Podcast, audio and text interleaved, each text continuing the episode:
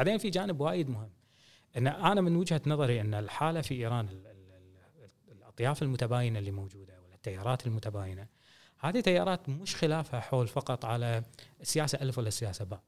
الخلاف الأساسي هو حول مسار الثورة. يعني لهالسبب أنا سميت الكتاب هذا الثورة الأبدية. لأن في متشددين يعتقدون بأن الثورة هذه لازم تستمر. هذه ثورة أبدية. في حين مجموعة ثانية تقول لا الثورة هذه خلاص. يعني لازم نتحول إلى مجتمع عادي طبيعي مثل مثل أي مجتمع آخر ننفتح على الدول الاخرى وغيرها. فهذا جزء من الإشكالية اللي موجودة. كل ما تم عزل إيران كل ما تم إعطاء فرصة أكبر للجماعات المتشددة إنهم يصبحون أقوى. وهذول شلون يصبحون أقوى؟ يصبحون أقوى جزء منه من خلال الانتخابات. يعني الانتخابات التشريعية الأخيرة صارت قبل سنة وشوية.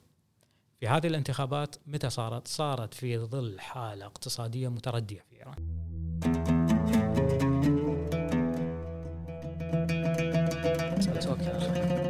جاهزين؟ مسيك بالخير دكتور. يا هلا. هذا take two سوى سوى شنو؟ ربع ساعة سوينا ونقص. ولا يهمك. إي والله مشكور. على رحابه صدرك بنعيد نفس الكلام مرة ثانية. آه، فأنا أعتقد كان أول سؤال عندي إن آه، أعوذ بالله من ان أنت بكتابك ال- ال- ذكرناه اللي أنا قريته بالفترة السابقة واستمتعت فيه بصراحة. مشكور. ذا Eternal Revolution آه، قلنا ترجمته ال- ال- الثورة الأبدية. آه، ف بس ناخذ إن ال- ال- ال- ال- أنت ذكرت بالكتاب بشكل بسيط إن الحرب العالمية الأولى كان لها دور في إن آه، تكون أسرة بهلوي صح؟ ت- تكون هي تمسك الحكم في إيران. فإذا نقدر نتكلم هالشيء شلون صار يعني؟ يعني إحنا اللي نقدر نقول إن أهم مرحلة على الأقل في تاريخ يعني الحديث لإيران صح؟ التعبير. ما أدري يسمونه المعاصر ولا الحديث. إخواننا في التاريخ هم يمكن يعرفون أكثر. لكن إذا ناخذ من 120 سنة من من حياة إيران السياسية نقدر نقول البدايات الأساسية كانت من بدايات القرن العشرين خصوصا مع الثورة الدستورية اللي طلعت. وهذه الثورة الدستورية كانت ضد الحكومة القاجارية والفكرة الأساسية كانت إن أو سموها يعني ثوره المشروطة إن لازم يكون في دستور وتكون في ملكية دستورية وال- والملك يكون خاضع خاضع للدستور هذا. لكن حصل نقدر نقول هرج ومرج آه، في نوع من الفلتان صار. وخصوصا إن المسألة هذه ترافقت مع قضية الحرب العالمية الأولى. وإيران عانت من مشاكل جزء من المشاكل كانت المجاعة مثلا.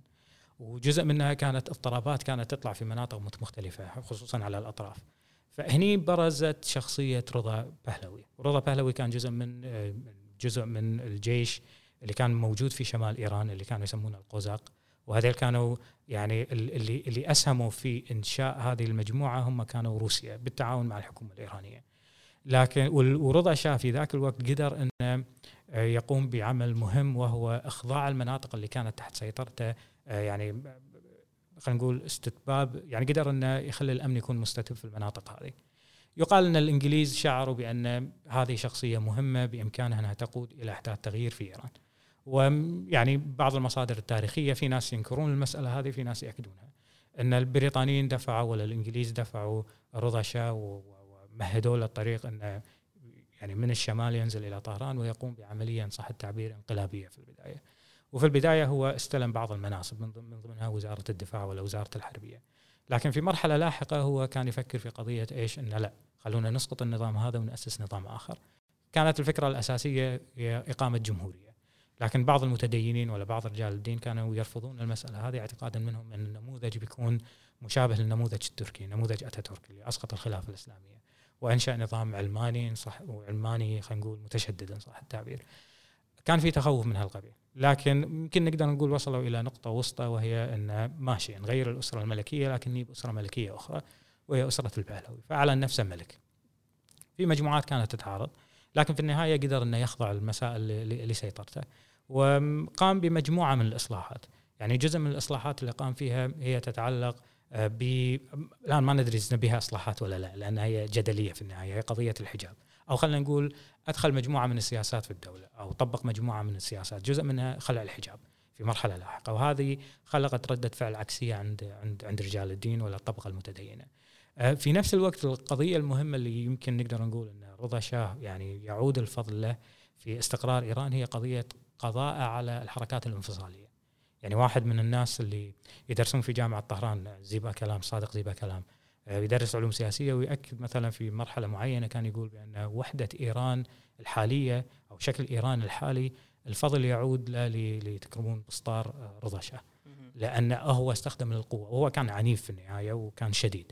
وقضى فعلا على الحركات المختلفة في في في الدولة. بس شو عفوا شنو أبرزها دكتور؟ يعني يعني الحركة العربية مثلا آه، المحمره وغيرها انه قدر انه يقضي على على الحركة هذه.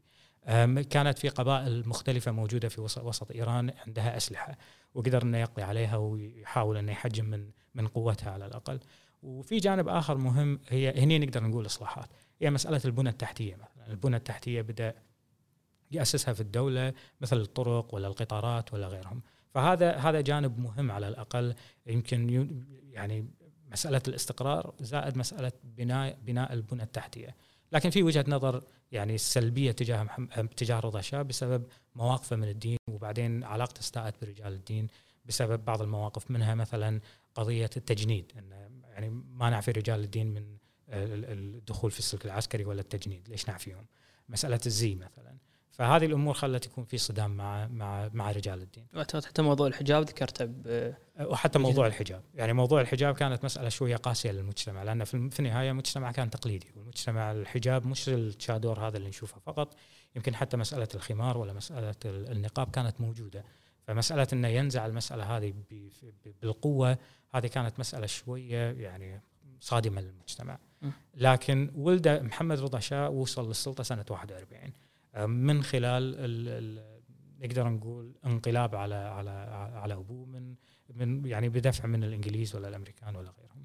لأن كان في اعتقاد بأن رضا شاه يميل إلى هتلر في الحرب العالمية الثانية ففي سنة 41 أجبر رضا شاه إنه يتخلى عن السلطة لابنه. ومحمد رضا شاه كان عمره 41 سنه 21 سنة في ذاك الوقت. وهو يعني محمد محمد رضا شاه حاول إنه يتجاوز مسألة أو خلونا نقول يضفي على نفسه نوع من المشروعية. وهذه المشروعية إن اولا آه، يأسس علاقة جيدة برجال الدين. وجزء منها كان مسألة الحجاب انه ترك العملية اختيارية للنساء على الأقل. إن اللي تبي تلبس حجاب تلبس حجاب واللي ما تبي لا تبي تلبس حجاب. والجانب الآخر كان يأكد على قضية الدستور وقضية الحريات وغيرها. ففي بداياتها كانت المسألة مهمة إن في حريات في في إيران. لكن المسألة هذه تطورت لغاية سنة 53 سنة 53 52 53 اللي هي حادثة الانقلاب على مصدق. ومصدق كان رئيس وزراء ورئيس وزراء يدعو إلى خلينا نقول أم أم قطع النفوذ الغربي إن صح التعبير في إيران خصوصا الإنجليزي وخصوصا فيما يتعلق بتأميم النفط فهو أمم النفط. لكن في مرحلة لاحقة صار في انقلاب ضده والانقلاب قادوه الأمريكان. وهذه مسألة هذه الحالة اللي صارت في 53 52 53 هي أثرت على نفسية الإيرانيين لغاية الآن. إن لما إحنا لما يقولون لما إحنا نتكلم عن النفوذ الأمريكي في في إيران إحنا ما نتكلم من فراغ إحنا قاعدين نتكلم عن شواهد وقع جزء منها الانقلاب على مصدق انها كانت حركة وطنية ترغب في تأميم النفط وترغب في قضية مهمة وهي إحداث نوع يعني إيجاد نوع من الاستقلالية للقرار في إيران. بس عفوا شلون شلون صار الانقلاب؟ يعني هل ودور الشاه شنو كان بهذيك الفترة؟ آه، في في ذاك الوقت يعني محمد مصدق صار رئيس وزراء. ولما صار رئيس الوزراء هو أصلا في البداية كانت عنده مجموعة من الأفكار أو مجموعة من يعني المعتقدات اللي كان يعتقد إنه يفترض الشاه يلتزم فيها. ان اولا الشاه لازم موقعه يكون يعني هو مثل ما يقولون يملك ولا يحكم. ان السلطة الفعلية تكون بيد رئيس الوزراء اللي هو في ذاك الوقت يعني على الأقل شخصية أخرى بعدين محمد مصدق هو صار رئيس الوزراء. وكان يفكر في قضية إنه يقلل مثلا من المصروفات المخصصة للأسرة الملكية. آه، مسألة انه يكون هو القائد الأعلى للقوات المسلحة مش الشاه. فهذه كانت جزء من الأفكار اللي كانت موجودة عند عند محمد مصدق. إلى جانب تقليل النفوذ الغربي في إيران وخصوصا فيما يتعلق بالنفط وتاميم النفط. لكن في هالأثناء هذه الشاه قرر إنه يطلع من إيران. وفعلا طلع من إيران وراح إلى أوروبا. الأمريكان هنا تدخلوا. تدخلوا من من زاوية إيش؟ إنه نحدث انقلاب في الدولة ونعزل محمد مصدق والشاه يرجع مرة ثانية. وفعلا هذا اللي صار. والشاه عفوا لما طلع هل كان يعني بس إنه مستاء من الوضع ولا موقف متخذه ولا؟ يمكن كان موقف متخذه يمكن كانت القضية تتعلق يمكن كان خوف لأن هذه هي هي جزء من شخصية الشاه أصلا. لأن أيضا في سنة 79 هو ترك الدولة ومشى. ففي ذاك الوقت في سنة 79 كانت في فكرة إن إحنا عندنا خبرة سنة 53 إن الشاه طلع من إيران لكن الأمريكان قادوا انقلاب. في سنة 79 كانت في فكرة مشابهة إن إحنا سوينا الثورة آه، الشاه طلع لكن هذا ما يمنع ان الأمريكان يردون يقومون بعملية انقلابية ثانية وبالتالي الشاه مرة ثانية يرد. فهذا كان سبب من أسباب مثلا دخول السفارة الأمريكية. واللي استمرت مثلا 444 يوم. فهذه لها خلفية على الأقل حتى في علاقة الإيرانيين على الأقل النظام الحالي بالأمريكان مثلا أو نظرتهم للأمريكان. يعني ممكن نقول هني بداية العلاقة السلبية بين نقدر نقول يا نقدر نقول. بعدين في النهاية محمد رضا شاه بعد وصوله للسلطة مرة ثانية أو عودته إلى إيران هني الوضع السياسي بدأ بالانغلاق نوعا ما. كانت أيضا في محاولة لاغتياله. بعدين في سنة 63 كانت عنده رغبة بإجراء إصلاحات في إيران والإصلاحات اللي سماها الثورة البيضاء. وهذه الإصلاحات كانت تتعلق بتوزيع الأراضي، كانت تتعلق بتحرير المرأة أو تصويت حق إعطاء المرأة حق التصويت، أه، مسألة محو الأمية، أه، مسألة يعني المصانع مثلا إن المصانع تتم خصخصتها لكن في المقابل العمال يحصلون على نسبة من من الأرباح. لكن هو دخل في صدام مع الخميني. أو آية الله الخميني في ذاك الوقت بروزه الفعلي كان سنة 63 اللي رفض الإصلاحات هذه آه، جزء منه رفضه لحق المرأة في التصويت. آه، مو يمكن جزء منه كان إنه يعني جزء من الخطاب اللي كان مستخدم إنه آه، المرأة بتصوت في مراكز انتخابية ولا اقتراع يكون فيه اختلاط وغيره فهذا يؤدي إلى الفساد وغيره. مسألة الأراضي مثلا كان عندهم موقف من مسألة توزيع الأراضي. لكن الجانب المهم هو إن تم اعتقال آه، اعتقاله. وصارت في صدامات في الشارع تم إطلاق سراحة. لكن الأمريكان وقعوا اتفاقية مع الشاه اتفاقية هي أمنية كانت أيضا اتفاقية تستثني الأمريكان من الخضوع للمحاكم المحلية في إيران. وهذا خلى يعني شخصية الخميني مرة ثانية تظهر مناهضة للاتفاقية هذه. فتم اعتقاله وتم نفيه برا إيران. فراح تركيا لفترة وجيزة بعدين راح إلى النجف واستقر استقر هناك.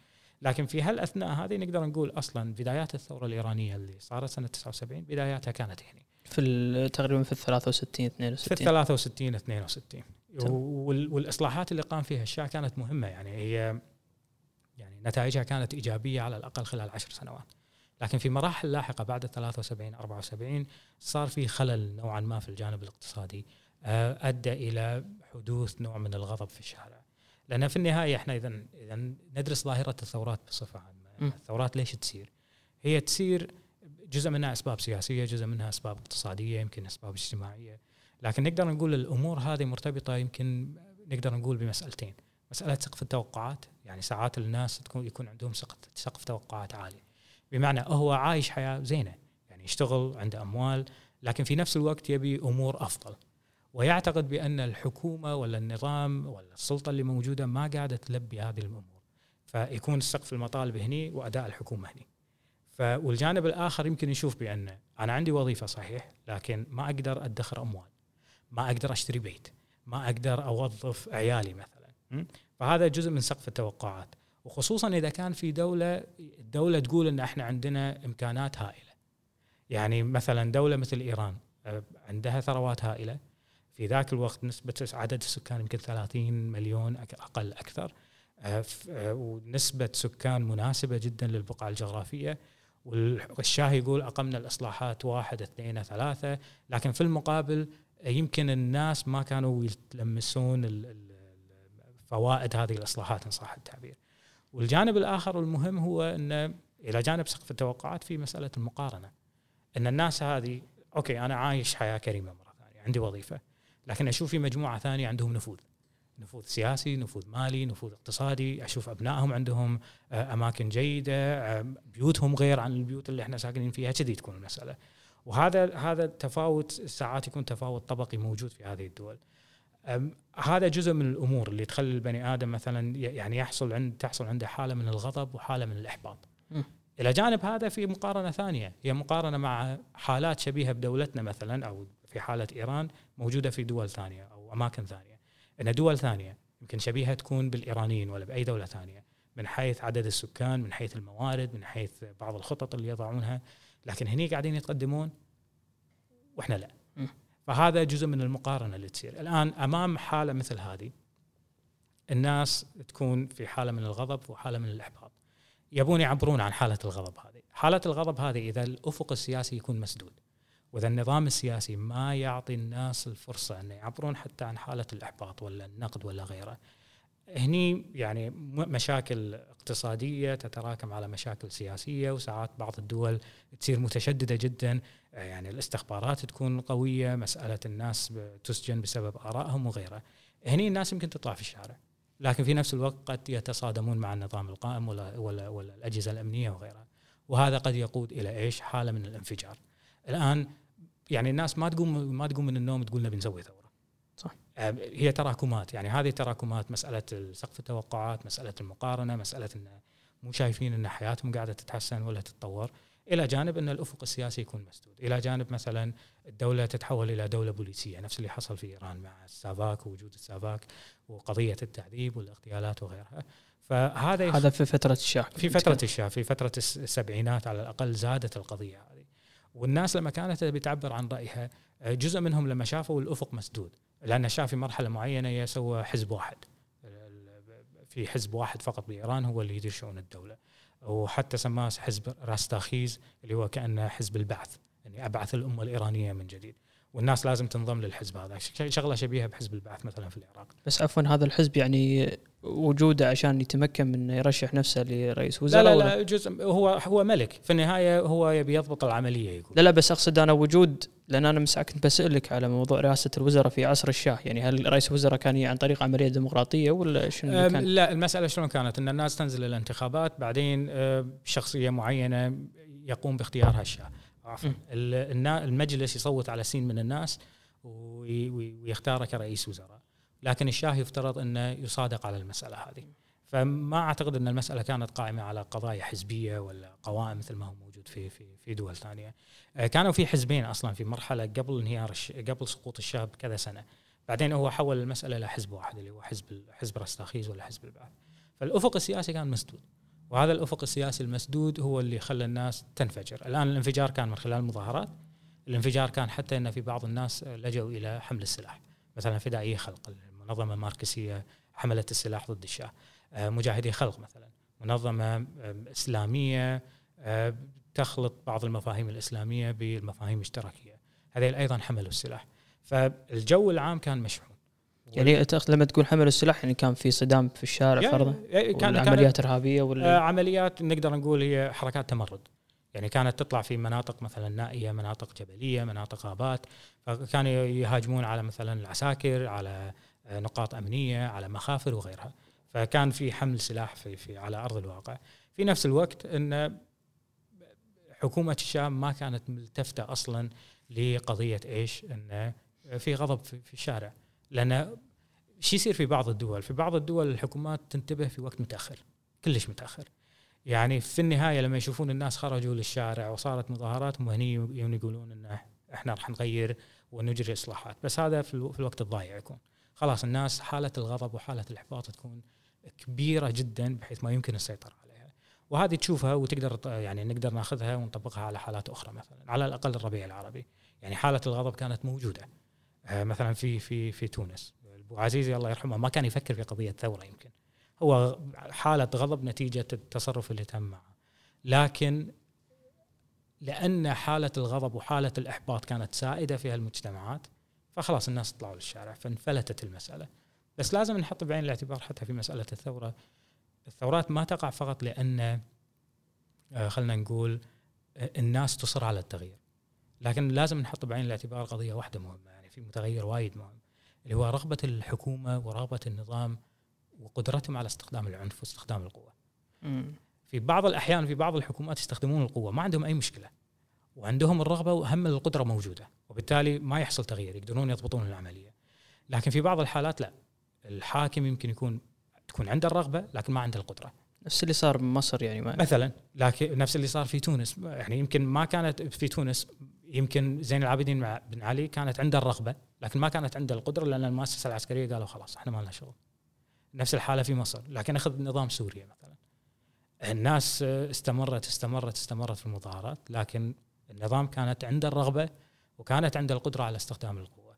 وهذه الرغبة أو القدرة كانت جزء منها في الجيش وجزء منها الدعم اللي ياله من الخارج وإلى الآن الثورة ما ما حققت نتائج وإلى الآن وضع مثلا بشار الأسد أفضل من الآن أفضل من الوضع اللي كان موجود من من ست سبع ثمان سنوات ليش؟ لأن عنده الرغبة وعنده القدرة على استخدام القوة. الشاه لا الشاه المساله يمكن في ناس يقولون لا ما كانت عنده الرغبة في استخدام القوة، جزء منه كان مرتبط بشخصيته يمكن آه، صار في استخدام القوة، في ناس قتلوا مثلا، في ناس آه، اعتقلوا، هذه هذه مفهومه المسألة هذه. لكن تخيل معي لو بدل الشاه كان صدام حسين هو اللي يحكم في إيران، الوضع كان مختلف. والجزء الآخر هو يعني يمكن مرض الشاه لأنه كان عارف إنه في سرطان فهذه يمكن أثرت على نفسيته وما كان يحب إنه يستخدم القوة. آه، ففي روايات عديدة حول المسألة هذه إنه ليش ما استخدم القوة بشكل كبير؟ يعني مرة ثانية كانوا في قتله. واصلا القوات المسلحة في إيران يمكن ما كانت متدربة على مسألة التصدي للمظاهرات ولا التحركات من هالقبيل نزل الجيش. والجيش وظيفته مو إنه يتعامل مع الناس وظيفته إنه يدافع عن الدولة وحدود الدولة. هذول ما كانوا متعودين على قضية إنه شلون يتعاملون مع مظاهرات. ففي عدد كبير من الناس قتلوا أصلا في المصادمات اللي صارت. بس إذا دكتور إذا نتخيل المشهد يعني تاخذنا فرضا بسياق زمني متى ارتفعت يعني حدته؟ متى كان أعلى وقت بالصدام؟ يعني نتكلم على أي سنين؟ فرضا إحنا من ساعة تكلمنا إنه بلش في تقريبا في ال 73 أه، لا في ال 63 بذور هذه. تمام. أه، في ال 73 74 بدأوا بدأت تصير تحركات مختلفة يعني حتى يمكن فترة شوية أبكر أن بدأت تطلع تنظيمات معينة. لأن لأن لأن الإصلاحات اللي قام فيها الشاه جزء منها كانت زينة لكن الإصلاحات الأرضية أو الإصلاح الإصلاح الأراضي هذه خلقت مشاكل ثانية في مرحلة لاحقة، جزء من المشاكل كانت مرتبطة بقضية انه هو اللي سواه الفكرة كانت إنه آخذ. لأن في ذاك الوقت كانت كان في نظام أشبه من النظام الاقطاعي في إيران، إنه في شخصية اسمها الخان مثلا والخان هذا يستحوذ أو عنده مجموعة كبيرة من الأراضي وفي ناس يشتغلون عنده. فكرة الشاة كانت إنه خلونا نقلل من نفوذ هذيل، نوزع الأراضي اللي موجودة عندهم، نوزعها على الفلاحين. صارت المسألة هذه وهذه كانت زينة في البداية. لكن الإشكالية اللي كانت إن الأراضي اللي تم توزيعها في بعض الأحيان الأراضي كانت غير صالحة للزراعه وبالتالي الخان هذا ولا الإقطاعي هو احتفظ بالأراضي الزينة والأراضي الأخرى راحت للفلاحين والفلاحين ما وصل لهم دعم من الحكومة عشان يستصلحون الأراضي. فاضطروا إنه يبيعون الأراضي وباعوا الأراضي للملاك السابقين. وفي وجانب آخر مهم إن الشاه كان يركز على التصنيع أكثر من تركيزه على مسألة الزراعة وغيرها. فصارت في مصانع كثيرة تطلع والناس تطلع من من القرى هذه وتروح للمدن. وهذا شكل ضغط على المدن. وفي مرحلة لاحقة صارت صارت مسألة مدن الصفيح قامت تنتشر في بعض المدن الإيرانية أو حوالين المدن الإيرانية. نفس القصة كانت مرتبطة بزيادة مثلا قضية البطالة. آه، الفقر قام يزيد. آه، التفاوت الطبقي كان كبير. نسبة معينة من المجتمع هم اللي كانوا مسيطرين تقريبا على الجانب الاقتصادي وغيره. إلى جانب انسداد الأفق السياسي. وان الشاه ما كان يسمع ما كان ما كان يلتفت للآراء الأخرى. وجزء آخر من الناس اللي كانوا حوالينا في بعض المذكرات اللي كانت تطلع وطلعت بعدين كانوا يقولون إن الناس كانت يعني حتى تخاف ان تقول له إن في مشاكل في الدولة. لأنه كان يعتقد إن كل شيء ماشي بطريقة سليمة. وكان يردد دائما إني أنا ضد قاعد أحارب الجهل أو الجهل الأسود والأحمر صح التعبير. يعني قاعد أحارب آه، رجال الدين أو هذيل اللي يبون يرجعون إيران إلى إلى عهود سابقة وغيره في نفس الوقت قاعد أحارب الشيوعيين. وهذول كلهم اللي طالعين شيوعيين وهذا كان خطاب الموجه للمجتمعات الغربية. لكن في النهاية ما نجح لأن ما نجح لأن انتبه في مرحلة متأخرة جدا. لأن ولما نقول يعني في حادث في حادثة الربيع العربي حالة واحدة أدت إلى قيام ثورات يعني حادثة البوعزيزي الله يرحمه. لكن في حالة إيران حادثة واحدة هي اللي أدت إلى انفجار الوضع. يعني جزء منه كان يعني مقالة نشرت في جريدة اطلاعات تتكلم عن آية الله الخميني وتقول إنه آه، هو جاسوس للإنجليز مثلا. وقاموا يتكلمون عن أصوله إن هذا مو إيراني هذا هذا من الهند. فهذا هذه المسألة خلقت حالة من الغضب في الشارع. فالناس قاموا يطلعون في الشارع ويتظاهرون واستمرت المسألة لفترة طويلة. طبعا دخلت مجموعة من الأمور يعني في قوة سياسية في جماعات. زائد المسجد لعب دور كبير. في يعني تحقيق يعني صارت في شبكة. وهذه الشبكة قامت تتحرك وتوزع منشورات وتحرك الناس بشكل أو بآخر ضد ضد النظام وبالتالي سقط النظام. أه، دكتور أنا وايد بصراحة أه، أفكر موضوع وأنت تتكلم عن موضوع الخميني إنه شلون شخص ذيك الفترة يعني أنت تتكلم اليوم إحنا عندنا موضوع التواصل وكل شيء مربوط بشيء ثاني فشلون شخص في ذيك الفترة موجود برا إيران ويحصل على هذا الزخم كله اللي يعني ممكن نقطة راح نوصل لها بعدين اللي بعد الانقلاب. يعني أنا أذكر الفيديو اللي هو ينزل من الطيارة ف كأنه موضوع خلينا نقول الحكم نوعا ما وصل له بسجاد أحمر يعني. وهذا الشخص برا إيران موجود يعني. فشلون حصل على هذا الشهرة على هذا الزخم على هذه المحب يعني وأنت شخص مو موجود بإيران حزتها يعني؟ جزء منه لأن موقعك رجل دين. يعني في النهاية في المجتمع الشيعي رجال الدين عندهم مكانة يعني خلينا نقول خلينا نقول روحية أو مكانة اجتماعية جيدة الناس تقبلهم. وبعدين المسألة الثانية إذا كان رجل الدين هذا هو مرجع تقليد. والجانب الآخر إنه هو لما كان موجود في العراق في جانب مهم إنه عنده طلبة. والطلبة هذيل يعني يسمعون له في المحاضرات اللي يلقيها وينقلون الأمور هذه إلى إيران. وهذه الثورة أصلا من الناحية إذا نقول التكنولوجيا واللي تم استخدامها هي ثورة سموها ثورة الكاسيت. إنه كانوا يسجلون خطاباته ويهربونها إلى إيران وتنتشر. وهذه الخطابات تنتشر وتتم مسألة إعادة تسجيلها وانتشارها في في في المجتمع. والجانب الآخر المهم انه في قوة سياسية مخ... يعني اللي قاموا بالثورة ما كانوا فقط إسلاميين كانوا ليبراليين علمانيين ماركسيين شيوعيين آه، بالإضافة إلى الإسلاميين لكن نقدر نقول بأن كان في نوع من الاتفاق بأن هذه الشخصية عندها كاريزما وعندها قبول في الشارع آه، هو يقدر يقود العملية هذه. يمكن كان الاعتقاد عند القوى المختلفة بأن هذه الشخصية قد تساعدنا على القيام بالثورة لكن في نفس الوقت ما راح يدير الدولة. لكن العملية اختلفت بعد بعد سقوط الشاه تمام. فاحنا نتكلم آه، وصلنا ل 79 السنة اللي طلع فيها الشاه طلع من إيران وقلنا راح أول شيء على تركيا أعتقد صح؟ آه، الشاه لا راح إلى كذا مكان بعدين راح إلى أمريكا أيضا راح إلى بنما بعدين في النهاية راح إلى مصر وتوفي. تمام. بس أقصد شلون يصير المشهد أنت بمجرد سقوط نظام واليوم قاعدين نخلق نظام ثاني؟ يعني شلون شلون تم تأسيس النظام الإيراني اللي إحنا نشوفه اليوم؟ آه، يعني هل يا الخميني وتقلد مناصب على طول ولا كان في مشاورات بين الجماعات المختلفة اللي كانت موجودة؟ حزن انت قلت توك ان في جماعات مختلفة شاركت في الثورة. فشلون صار الموضوع؟ شلون تأسس هذا النظام السياسي الجديد في إيران؟ يعني خلينا نقول في بداياته. يعني هو في البداية أول ما رجع آية الله الخميني لما رجع إلى إيران قام بعمل معين وهو يعني أولا قبل ما يطلع الشاه هو قام باختيار شخصية اسمها باختيار خلاه رئيس وزراء. أنت يا الشاه الشاه اختاره. إيه فهذا أصبح رئيس وزراء إيران. آخر رئيس وزراء في النظام الملكي اللي هو باختيار. الآن باختيار موجود في السلطة. في نفس الوقت الخميني أو آية الله الخميني رجع إلى إيران. الآن لما رجع إلى إيران هني بدأت حالة من من الشد والجذب بين الفريقين. إن منو اللي يقدر تكون عنده الغلبة في الشارع. الفكرة اللي كانت موجودة عند ال عند ال عند الخميني هي قضية انه هو أول ما رجع إلى إيران قال شيء واحد أساسي نفس اليوم إن أنا راح أشكل الحكومة. يعني الناس هي اللي اختارتني بعبارة قريبة من هالعبارة وأنا راح أشكل الحكومة وأنا راح أضرب هذه الحكومة على على فمها صح التعبير؟ آه أنا اللي راح أشكل الحكومة. فوضع شخصية اللي هو مهدي بازرقان. مهدي بازرقان أصبح رئيس الحكومة المؤقتة. ومهدي بازرقان هو من الناحية التاريخية هو قريب من آه من حركة مصدق أصلا. ولما مصدق قام بتأميم النفط تأميم شركة النفط وضع مهدي بازرقان على رأس الشركة هذه. فمهدي بازرقان كان ينتمي إلى هذا التيار اللي هو ففي شعبية الوطني وفي شعبية في النهاية.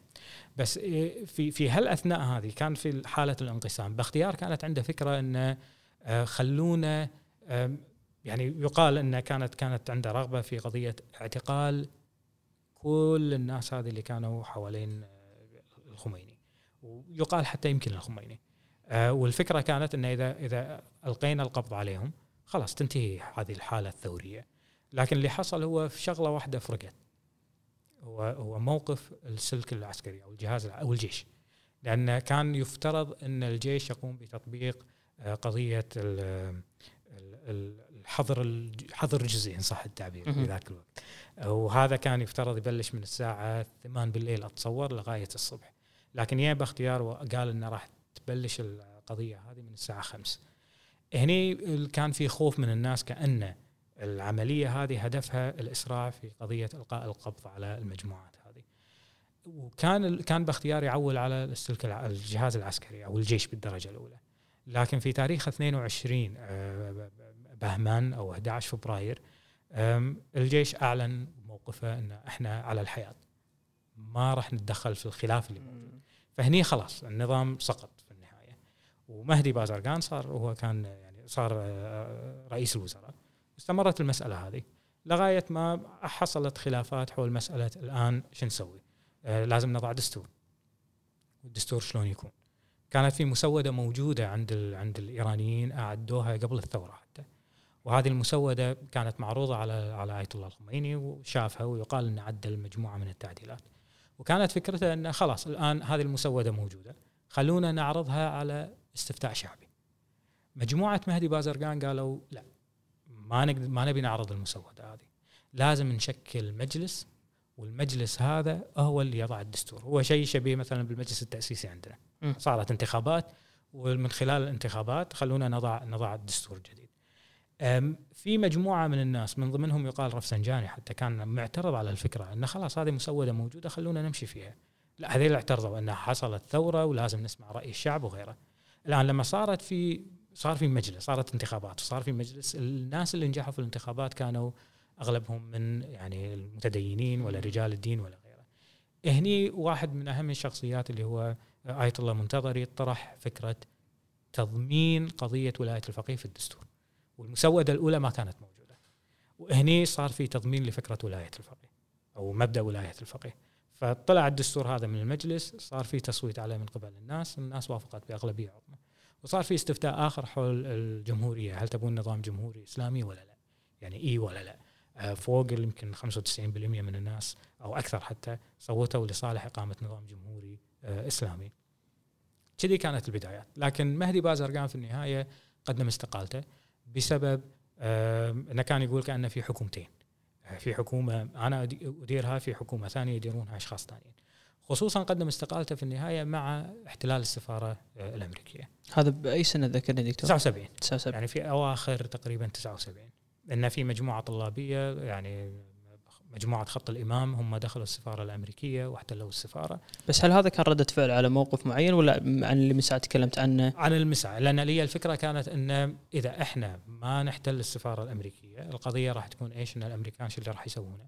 قد يهيئون الأجواء مرة ثانية لإقامة لقيام انقلاب ضد الثورة اللي صارت. آه، والجانب الآخر أيضا كانوا يطالبون بإن الشاه يرجع إلى لكن والفكرة اللي يقال إنها كانت عند مجموعة من الناس إنها تكون لفترة معينة يعني فترة بسيطة لكن القضية هذه استمرت لفترة طويلة نسبيا أكثر من سنة. م. وهني خلاص دعائم الثورة الإيرانية أو الحكومة الإيرانية بدأت تتأسس لكن بعد استقالة بازرقان صارت في انتخابات رئاسية وأبو الحسن بني صدر هو تم انتخابه هو شخصية يعني قريبة من التوجه الليبرالي لكن في نفس الوقت كان يعني علاقته كانت علاقته جيدة بآية الله الخميني خصوصا لما آية الله الخميني كان في فرنسا لما تم طرده من العراق. وتم انتخابه كرئيس جمهورية، لكن هو دخل في خلاف مع مع مع الإسلاميين ان صح التعبير. فتم يعني تم عزله من قبل البرلمان وفي النهاية خرج من إيران. هني بدأت الثورة شو اللي شو اللي يصير فيها؟ أه، الخناق يضيق ان صح التعبير على غير الإسلاميين. فبالتالي صار كأنه صارت في تصفية لغير الإسلاميين واستقرت المسألة عند عند الإسلاميين. وهني نقدر نقول أنه يعني يمكن آية الله الخميني ما كان كان يقبل مسألة التعددية التعددية بين الإسلاميين. لكن إذا كانت هناك أطراف ثانية غير إسلامية يعني هو والمجموعات اللي كانوا معاه يمكن أسموا في طريقة إن صح التعبير تصفيتهم وإبعادهم عن عن عن النظام. وهني مهدي آه، أبو الحسن بني صدر لما لما طلع برا إيران صارت انتخابات أخرى. ومحمد رجائي هو أصبح رئيس جمهورية. لكن في الثورات في النهاية في إشكالية تحصل وهي إشكالية أن الصدامات اللي تحصل في بدايات الثورة. م. وجزء منه كان انه آه، رجائي تم اغتياله. يعني هو ما حكم يمكن أقل من شهر. آه، وهو ورئيس الوزراء لأنه صار في انفجار في موقع من المواقع وهو ورئيس الوزراء ومجموعة ثانية قتلوا. فبهذه الطريقة خلاص لما لما صار في نوع من العنف في الداخل وبعض الجماعات يمكن جماعات مجاهدي خلق لما تم استبعادها آه هذه بدأت تركن إلى العنف وتركن إلى الأعمال الأعمال الإرهابية. هني خلاص صار في تضييق كبير على الحركات اللي موجودة وحتى كانت صار في صارت في تصفية أو إبعاد للحزب الشيوعي الاحزاب الماركسية غيرها أو الأحزاب العلمانيه ولا التيارات العلمانيه وأصبحت كل شيء تحت سيطرة الإسلاميين ان صح التعبير. وبعد اغتيال رجائي صارت في انتخابات وآية الله خامنئي اللي هو الآن مرشد الثورة هو أصبح رئيس الجمهورية. دكتور لما تقول استبعاد أنا اللي اذكره في الكتاب انه يعني هذه الاستبعادات كانت مذابح صح؟ يعني فيها فيها فيها قتل فيها إعدام يعني. يعني شوف الإعدامات اللي نقدر نقول صارت في إيران فيها مراحل مختلفة، جزء من بدايات الثورة صارت في إعدامات، إعدامات كانت للناس اللي كانوا محسوبين على النظام السابق، النظام الملكي. وهذه الإعدامات يمكن رئيس المحكمة كان شخصية اسمه خلخالي هو اللي كان يقود العملية هذه. لكن في مراحل لاحقة صارت المسألة مختلفة، صارت في إعدامات لأشخاص من تيارات ثانية يمكن. لأن يمكن هذول كانت عندهم رغبة في قضية أن آه، يسيطرون على الحكم من جديد، يعني في شخصية قريبة أيضا كانت من من من آية الله الخميني اللي هو صادق قطب زادة. وصادق قطب زاده هو اللي كان قاعد عند آية الله الخميني في الطيارة لما كانوا قاعدين يرجعون لهذا الدرجة كان قريب من من من, من الخميني. لكن هو في النهاية في مرحلة معينة لما يعني هو ترشح لرئاسه لرئاسة الجمهورية خسر شوي شوي تم تم إبعاده عن عن عن اتخاذ القرار يقال انه اتخذ قرار إنه هو يقوم بعملية انقلابية فتم اعتقاله وتم إعدامه. وعفوا هذه هذه عمليات القتل اللي كانت تصير هذه يعني الخميني كان بأمر من الخميني كانت ما ندري ما ندري. للأمانة ما ندري. هل هي كانت بأمر من الخميني ولا ما كانت بأمر من الخميني؟ لأن الحالة الثورية هي تصير فيها كذي عادة. يعني المجتمعات اللي تحصل فيها ثورات ثورات دائما تكون قاسية وجزء من القسوة تكون هي في مرحلة ما بعد الثورة. إن شلون نتعامل مع التركة السابقة؟ آه، هني عادة في حالة الثورات ومن ضمنها الثورة الإيرانية الثورة الفرنسية وغيرها من الثورات الكبيرة. تصير مسألة أن تطلع مجموعة معتدلة لكن في نفس الوقت تطلع مجموعة متشددة تعتقد أو متطرفة تعتقد أن هالمعتدلين معتدلين ما قاعدين يطبقون إن صح التعبير مثل مثل الثورة وغيرها. فالشيء اللي صار؟ يتم تتم تصفية هؤلاء والجماعات الراديكالية ولا الجماعات المتشددة هي اللي تمسك زمام الأمور. وهي يمكن كانت وراء مسألة الإعدامات لكن هل كانت بمباركة الخميني ولا لا؟ للأمانة أنا ما أدري. لأن في ناس يقولون إيه في ناس يقولون لا. دكتور قبل لا نوصل حق الجماعة المتشددة أعتقد وايد تكلمت عنها بالكتاب بس أنا بي إذا بشكل مبسط نتكلم على فكرة ولاية الفقيه. آه، يعني تكلمنا بشكل مبسط شنو هي وشنو صلاحياتها. فكرة ولاية الفقيه هي يعني هي فكرة ما يابها يعني آية الله الخميني. يعني قبل قبل قبل فكرته كانت في شخصية أخرى اسمها يعني شخص اسمه النراغي. وهذا كانت عنده فكرة ولاية الفقيه. والولاية فكرة فكرة الولاية جاية من قضية السلطة. يعني سلطة الفقيه. يعني في السابق عند المذهب الشيعي السلطة الفقيه كانت مرتبطة فقط بالأمور الاجتماعية يمكن أنه يحاول أنه يعني يكون بمثابة القاضي بين الناس بين الشيعة على الأقل لكن ما عنده سلطة عليا على جميع أفراد المجتمع. م. هني كانت في فكرة من من من من آية الله الخميني أنه لا الفقيه بإمكانه أن تكون عنده ولاية عامة بمعنى أن تكون عنده سلطة إدارة الدولة. وهذه الفكرة تقريبا من هنا وهذه كانت حالة استثنائية في التراث الشيعي إن صح التعبير. لأن في الغالب الشيعة يعتقدون في ظل عدم وجود الإمام الثاني عشر اللي هو غائب المهدي رجال الدين ولا ولا غيرهم هذول ما لهم شغل في اتخاذ القرار ولا قضية إدارة الدولة. إدارة الدولة متروكة للدول اللي موجودة إحنا ما لنا شغل فيها. فهذول كانوا منسحبين صح التعبير عن الحياة السياسية إلا في حالات نادرة. يعني في مراحل نادرة اي كان لهم دور. لكن بصفة عامة لا ما ما عندهم ما عندهم تدخل. وهذا هذا التيار التقليدي على الأقل اللي هو يتدخل لم عندما تستدعي الحاجة ولا لما تكون في ضرورة لتدخلهم. عدا عن ذلك ما لهم شغل في إدارة شؤون الدولة. لكن والفكرة كانت يعني عند آية الله الخميني إن يعني إحنا ناطرين في مسألة تطبيق الشريعة لأن المهدي غائب. بالنسبة له هذه مسألة ما لازم تستمر بمعنى إن خلونا نطبق شريعة. يعني إذا المهدي غاب لفترة أطول شو نسوي بأحكام الشريعة؟ أذكر قلت ان انه هو قال فرضا لو المهدي يطول بعد ألف سنة أو 2000 سنة الوف السنين أو آلاف السنين هو مايه شو نسوي بأحكام الشريعة؟ لأنه بس عشان أنا أفهم الفكرة دكتور إن رجال الدين ما يتدخلون لحين ظهور المهدي يعني هل هذه بشكل يعني يفترض إن إقامة الدولة الإسلامية ما تكون إلا في ظل المهدي أو في وجود المهدي إن عدم وجود المهدي هذا ما يعطينا صلاحية. صلاحية أو ما يخولنا إن إحنا نقيم نظام إسلامي ونطبق شريعة. لكن الخميني أو آية الله الخميني كان يرفض المسألة هذه. كان يعتقد بأن لا إحنا عندنا مسؤولية في قضية إيش تطبيق الشريعة. وأفضل مسألة أفضل طريقة أن الولي الفقيه أو الفقيه هو اللي يتولى زمام الأمور. يعني كانه ينوب عن المهدي إلى حين قدومه؟ تقريبا نقدر نقول كذي نقدر نقول كذي. لأن هي هي فكرة المرجعية أصلا هي هي نيابة غير مباشرة عن المهدي. وبالتالي الولي الفقيه إذا هو مرجع هو أيضا نائب غير مباشر عن المهدي. هي الفكرة كذي تكون.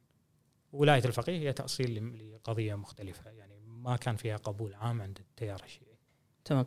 وهني آه يعني تشكل صار في ولاية الفقيه بس هل من من بعد الثورة على طول حصل على الصلاحيات اللي موجودة عنده الحين ولا هذه كانت لما في تطور؟ لما صار الدستور والدستور يعني حدد مجموعة من الصلاحيات للولي الفقيه. آه وهذه صلاحيات كانت كبيرة نوعا ما. آه لكن في ذاك الوقت على الأقل في في في بدايات الثورة أو في الثمانينات على الأقل في النسخة الأولى من الدستور أو اول أول دستور طلع. كانت في مناصب مختلفة جزء من المناصب يعني منصب ولي الفقيه رئيس الجمهورية رئيس الحكومة. يعني أنت عندك ثلاثة كأن كل واحد منهم يملك مجموعة من الصلاحيات. لكن رئيس الجمهورية صلاحياته كانت محدودة في مقابل الولي الفقيه زائد رئيس الوزراء. لكن المسو... لكن الدستور هذا تغير قبل وفاة الخميني. يعني حصلت فيه تغييرات. جزء من التغييرات إنه شالوا منصب رئيس الوزراء. وصلاحيات رئيس الوزراء أعطيت لرئيس الجمهورية. لكن في المقابل الولي الفقيه يملك صلاحيات كبيرة. يعني هو القائد الاعلى للقوات المسلحة هو رئيس التلفزيون والإذاعة هو اللي لحد اليوم. لحد اليوم. يعني هو يعين مجموعة من المناصب ويعني بعض الأشخاص في بعض المناصب فعنده صلاحيات كبيرة تقريبا مقابل رئيس الجمهورية اللي رئيس الجمهورية نقدر نقول صلاحياته إدارية بحتة ويدير الجوانب الاقتصادية في الدولة في حين أن الولي الفقيه عنده يعني مرة ثانية القائد الأعلى للقوات المسلحة أيضا في السياسة الخارجية يلعب دور مهم في, المسألة هذه. إي أنا أنا هذا أنا هذا سؤال عندي ان إن اليوم يمكن أنا بستبق شوي اللي بنقوله بس في السياسات الخارجية اللي نشوفها سواء اليوم ولا في الماضي اللي, اللي تتخذها إيران هل هذه مواقف رئيس الجمهورية ولا ولا هذه مواقف ولا ولي الفقيه ولا منو اللي يتخذ هالقرارات هذه؟ الاثنين نقدر نقول في نوع من توليفه ان صح التعبير أو نوع من التعاون المشترك بين الاثنين. أه، بس لازم نحط بعين الاعتبار قضية واحدة أن اتخاذ السياسة الخارجية في إيران يعني يعني في ناس عندنا في الخليج بصفة عامة اللي يقولون بأن ما تفرق في إيران إذا كانت عندنا حكومة يدعمها معتدلين ولا إصلاحيين ولا حكومة يدعمونها المتشددين هذا كلهم واحد وال وال والجانب الآخر أن الولي الفقيه هو اللي يتخذ القرار بغض النظر منه موجود في الحكومة. هذا الكلام مو بالضرورة سليم وايد. ليش؟ لأن في النهاية اتخاذ القرار على مستوى السياسة الخارجية هي صحيح بيد الولي الفقيه. لكن في المقابل هو يسمع الناس اللي موجودين أصلا. ويعني قبل قبل كذا يوم آه، في الكلب هاوس. محمد جواد ظريف هو كان موجود. كانوا في 7000 8000 شخص حاضرين مع وزراء آخرين ومسؤولين. والملفت كان إن النقاش كان مش مع إيرانيين فقط في الداخل حتى الإيرانيين اللي موجودين برا. فهذه كانت قضية ملفتة على الأقل. يعني والجزء المهم اللي كان انه في سؤال وجه له. إنك أنت وزير خارجية. بس إحنا ندري في النظام الإيراني إن وزير الخارجية الشؤون الخارجية هي بيد الولي الفقيه مو بيدك أنت. ردة فعل محمد جواد ظريف شنو هي كانت؟ هو قال بما معناه انه إي صحيح إن الكلمة الفصل يمكن تكون للولي الفقيه لكن الولي الفقيه في النهاية يسمع. يعني يسمع النصائح أو ال أو ال خلونا نقول السياسات اللي تقدم له ولا الإرشادات أو يعني شلون شلون نقولها يسمح لوجهات النظر المختلفة وبالتالي ساعات يعطينا الضوء الأخضر ان نقوم بالعمل ألف ولا العمل باء. والجانب الآخر والمهم إذا كان رئيس معتدل ولا متشدد وين تفرق بعد المسألة هذه؟ تفرق في جهاز آخر اسمه آه، المجلس الأعلى للأمن القومي. الجهاز هذا رؤساء السلطات الثلاثة يكونوا موجودين، آه، وزير الخارجية يكون موجود بالإضافة إلى وزير آخر زائد في أمين عام للجهاز هذا اللي عينه رئيس الجمهورية. إذا كان بس عفوا الأشخاص اللي ذكرتهم كلهم تو وزير الخارجية ولا كلهم يتم تعيينهم من رئيس الجمهورية. آه، وزير الخارجية ووزراء آخرين. إي وأيضا أمين أمين عام المجلس الاعلى للأمن القومي رئيس الجمهورية هو اللي يحطه. لكن أنت تخيل معي لو رئيس يكون متشدد. آه، السلطة التشريعية آه، يدعمها مثلا واحد متشدد والسلطة القضائية يدعمها واحد متشدد. ونفس الرئيس المتشدد هذا هو اللي يعين وزير خارجية قد يكون متشدد. ويعين شخصية اللي كأمين عام للمجلس هذا يكون متشدد. وبالتالي التوصيات اللي يطلعون فيها في الغالب شلون تكون؟ فيها نوع من التشدد. في حين لما يكون في رئيس معتدل ولا اصلاحي الوضع يمكن يكون مختلف. يمكن التوصيات اللي تقدم للولي الفقيه لا تكون فيها اعتدال فيها حالة من أو الرغبة في التواصل مع المجتمع الدولي وغيره وهذا على الأقل اللي حصل يعني لما وصل حسن روحاني إلى الحكم. وخصوصا مسألة الاتفاق النووي وغيره أي الولي الفقيه لازم يعطي الضوء الأخضر. لكن كان بإمكانه يقول لا. بإمكانه يقول لا أسكر الباب ما بي أحد ما بيكم تدشون في مفاوضات هذه. يمكن لو كانت في شخصية متشددة ما كانت توصي في قضية إن خلونا نتفاوض مع المجتمع المجتمع الدولي. ويمكن كان يرفض المسألة هذه. اللي بقوله أنه في النهاية صحيح أن الولي الفقيه هو اللي يأخذ القرار فيما يتعلق بالسياسة الخارجية. لكن هو يقرأ الساحة في النهاية ويسمع لوجهات النظر. وبعدين في قضية ثانية هو يتبعها. يعني حتى في الملف النووي هو يا وقال بأن أنا ما تقريبا أنا ما أثق بالأمريكان ويمكن أعتقد بأن هذه ما هي مجدية لكن ما راح أمنعكم. تمام هذه في في أيام يعني أيام روحاني. إي بال 2015 من 2013 إلى 2015 أنا ما أثق فيهم لكن خلونا خلونا خلونا نعطيهم فرصة خلونا نشوف شو يصير. لما ترامب طلع من الاتفاقية الجماعة اللي يعني يدعمونه من المتشددين وغيره قالوا شوف كان كان صاج انه هو ما يثق وإحنا ما نثق بالأمريكان. أنتم المعتدلين وأنتم الإصلاحيين كنتوا تقولون لا نثق بالمجتمع الغربي خلونا آه، نتنازل عن مجموعة من الأمور فيما يتعلق بالبرنامج النووي وهذا يؤدي إلى انفتاح وغيره لكن شوفوا إحنا سوينا كل اللي نبيه كل اللي. كل اللي المجتمع الغربي يبيه أو المجتمع الدولي يبيه لكن شوفوا القرار اللي تم اتخاذه في مسألة الانسحاب وأيضا العقوبات اللي تم فرضها علينا.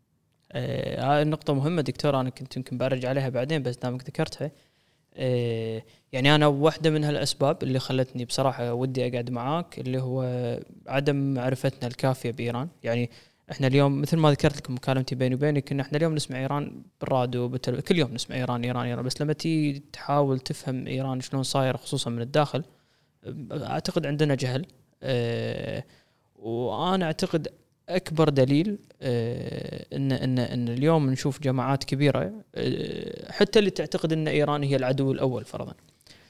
لما يصير في عدم اتفاقية فرضا على ال- ال- ال- الاتفاقية النووية لما يصير فيها إذا كانت ماشية يقول لك لا ليش يعطون إيران آه، فرضا يطلبون منهم إنه يخفضون الإنتاج النووي مقابل هم قاعد يعطونهم فلوس وقاعد يسترجعون هالفلوس هالفلوس تروح حق جماعات ما أعرف إيش. وبالمقابل يصفقون إذا تم إنهاء هذه الاتفاقية إن أنتم زين سكرتوا على إيران سكرتوا على فلوسهم بس. ال- ال- اللي أنا ما كنت أعرفه من قبل انه لا لا الموضوع آه، مدارس مختلفة موجودة بإيران، أنت تبي المدرسة اللي تبي تنفتح على العالم اللي مدرسة روحاني وتبي تكون عندها علاقات مع دول الخليج وأمريكا. لما أنت تي تنهي هذه الاتفاقية أنت قاعد تأذي ال هذا النهج من الحكومة اللي بالعكس هو مفيد لك. ف... فأعتقد ها هذا اللي صار هني ان روحاني وايد يعني جماعة روحاني واللي يفكرون الناس تفكير روحاني اللي يبون ينفتحون على الناس وتكون عندهم علاقات تضرروا من هن- إنهاء هذه الاتفاقية. إي لأن لأن هو اللي حصل إنه يعني حسن روحاني لما وصل للسلطة لل- للحكومة هو كان هو يا من خلال خطاب يقول لازم ننفتح على المجتمع الدولي وهذا الانفتاح على المجتمع الدولي راح يكون يكون له عواقب إيجابية وجزء من العواقب الإيجابية أو النتائج الإيجابية أن العقوبات راح تخف علينا لما العقوبات تخف علينا السوق في إيران يعني راح يستقبل مستثمرين أجانب مستثمرين غربيين وغيره في سنة 2015 لما تم توقيع الاتفاقية لغاية 2016 2017 الوضع الاقتصادي نوعا ما تحسن في. إيران. شركات أجنبية كثيرة في الغرب وفي الشرق بدأوا يجون إيران ويعقدون صفقات وغيره. لكن صارت في هزة مع ال 2018 مع العقوبات. لأن و- والانسحاب الأمريكي، خلاص الشركات في النهاية عندها مصالح مع الولايات المتحدة ما راح تضحي بهالمصالح عشان الإيرانيين. فهني حصلت انتكاسة في في داخل إيران. الجو العام شلون صار؟ الجو العام للناس إن إحنا أعطيناكم فرصة لكن شوفوا شو اللي صار شغل معاير هذا شغل إيه تقريبا إيه تقريبا هو اللي, اللي يصير كذي بعدين في جانب وايد مهم إن أنا من وجهة نظري إن الحالة في إيران الأطياف المتباينة اللي موجودة ولا التيارات المتباينة هذه تيارات مش خلافها حول فقط على السياسة ألف ولا السياسة باء. الخلاف الأساسي هو حول مسار الثورة. يعني لهالسبب أنا سميت الكتاب هذا الثورة الأبدية. لأن في متشددين يعتقدون بأن الثورة هذه لازم تستمر. هذه ثورة أبدية. في حين مجموعة ثانية تقول لا الثورة هذه خلاص. يعني لازم نتحول إلى مجتمع عادي طبيعي مثل مثل أي مجتمع آخر. ننفتح على الدول الأخرى وغيرها. فهذا جزء من الإشكالية اللي موجودة. كل ما تم عزل إيران كل ما تم إعطاء فرصة أكبر للجماعات المتشددة إنهم يصبحون أقوى. وهذول شلون يصبحون أقوى؟ يصبحون أقوى جزء منه من خلال الانتخابات. يعني الانتخابات التشريعية الأخيرة صارت قبل سنة وشوية. في هذه الانتخابات متى صارت؟ صارت في ظل حالة اقتصادية متردية في إيران. الآن هذه الحالة الاقتصادية المتردية ما خلت الناس يعني أفقدت الناس الثقة بالحكومة وبالمؤسسات القائمة. فما شاركوا في الانتخابات ونسبة المشاركة كانت قليلة جدا واللي يحصل في إيران أيام الانتخابات إن المعتدلين والإصلاحيين إي هذول عندهم قاعدة لكن القاعدة هذه ما هي كبيرة بحيث إن يصوتون في كل آه، الظروف بغض النظر عن أو في كل الانتخابات بغض النظر عن الظروف اللي تمر فيها إيران. على عكس المتشددين عندهم قاعدة ثابتة هذول يشاركون في الانتخابات مهما كانت الظروف. لأن بعضهم يشوفون كمسألة شرعية أصلا يعني لازم نشارك في الانتخابات. فكل ما قل قل عدد الناس اللي هم المعتدلين والإصلاحيين يعتمدون عليهم قلت نسبة مشاركتهم كل ما عطوا فرصة أكبر للمتشددين إن يستولون على آه، مؤسسات الدولة. فالآن في الظل في ظل الأوضاع الحالية على الأقل في الانتخابات التشريعية الماضية الإصلاحيين والمعتدلين اللي فازوا نسبتهم قليلة جدا في مقابل المتشددين. الآن رئيس المجلس التشريعي هو من المتشددين قالباف وأيضا رئيس السلطة القضائية هو من الناس اللي محسوبين على المتشددين هو إبراهيم رئيسي. وإذا صار رئيس الجمهورية في خلال الانتخابات الجاية خلال أشهر أيضا من المتشددين.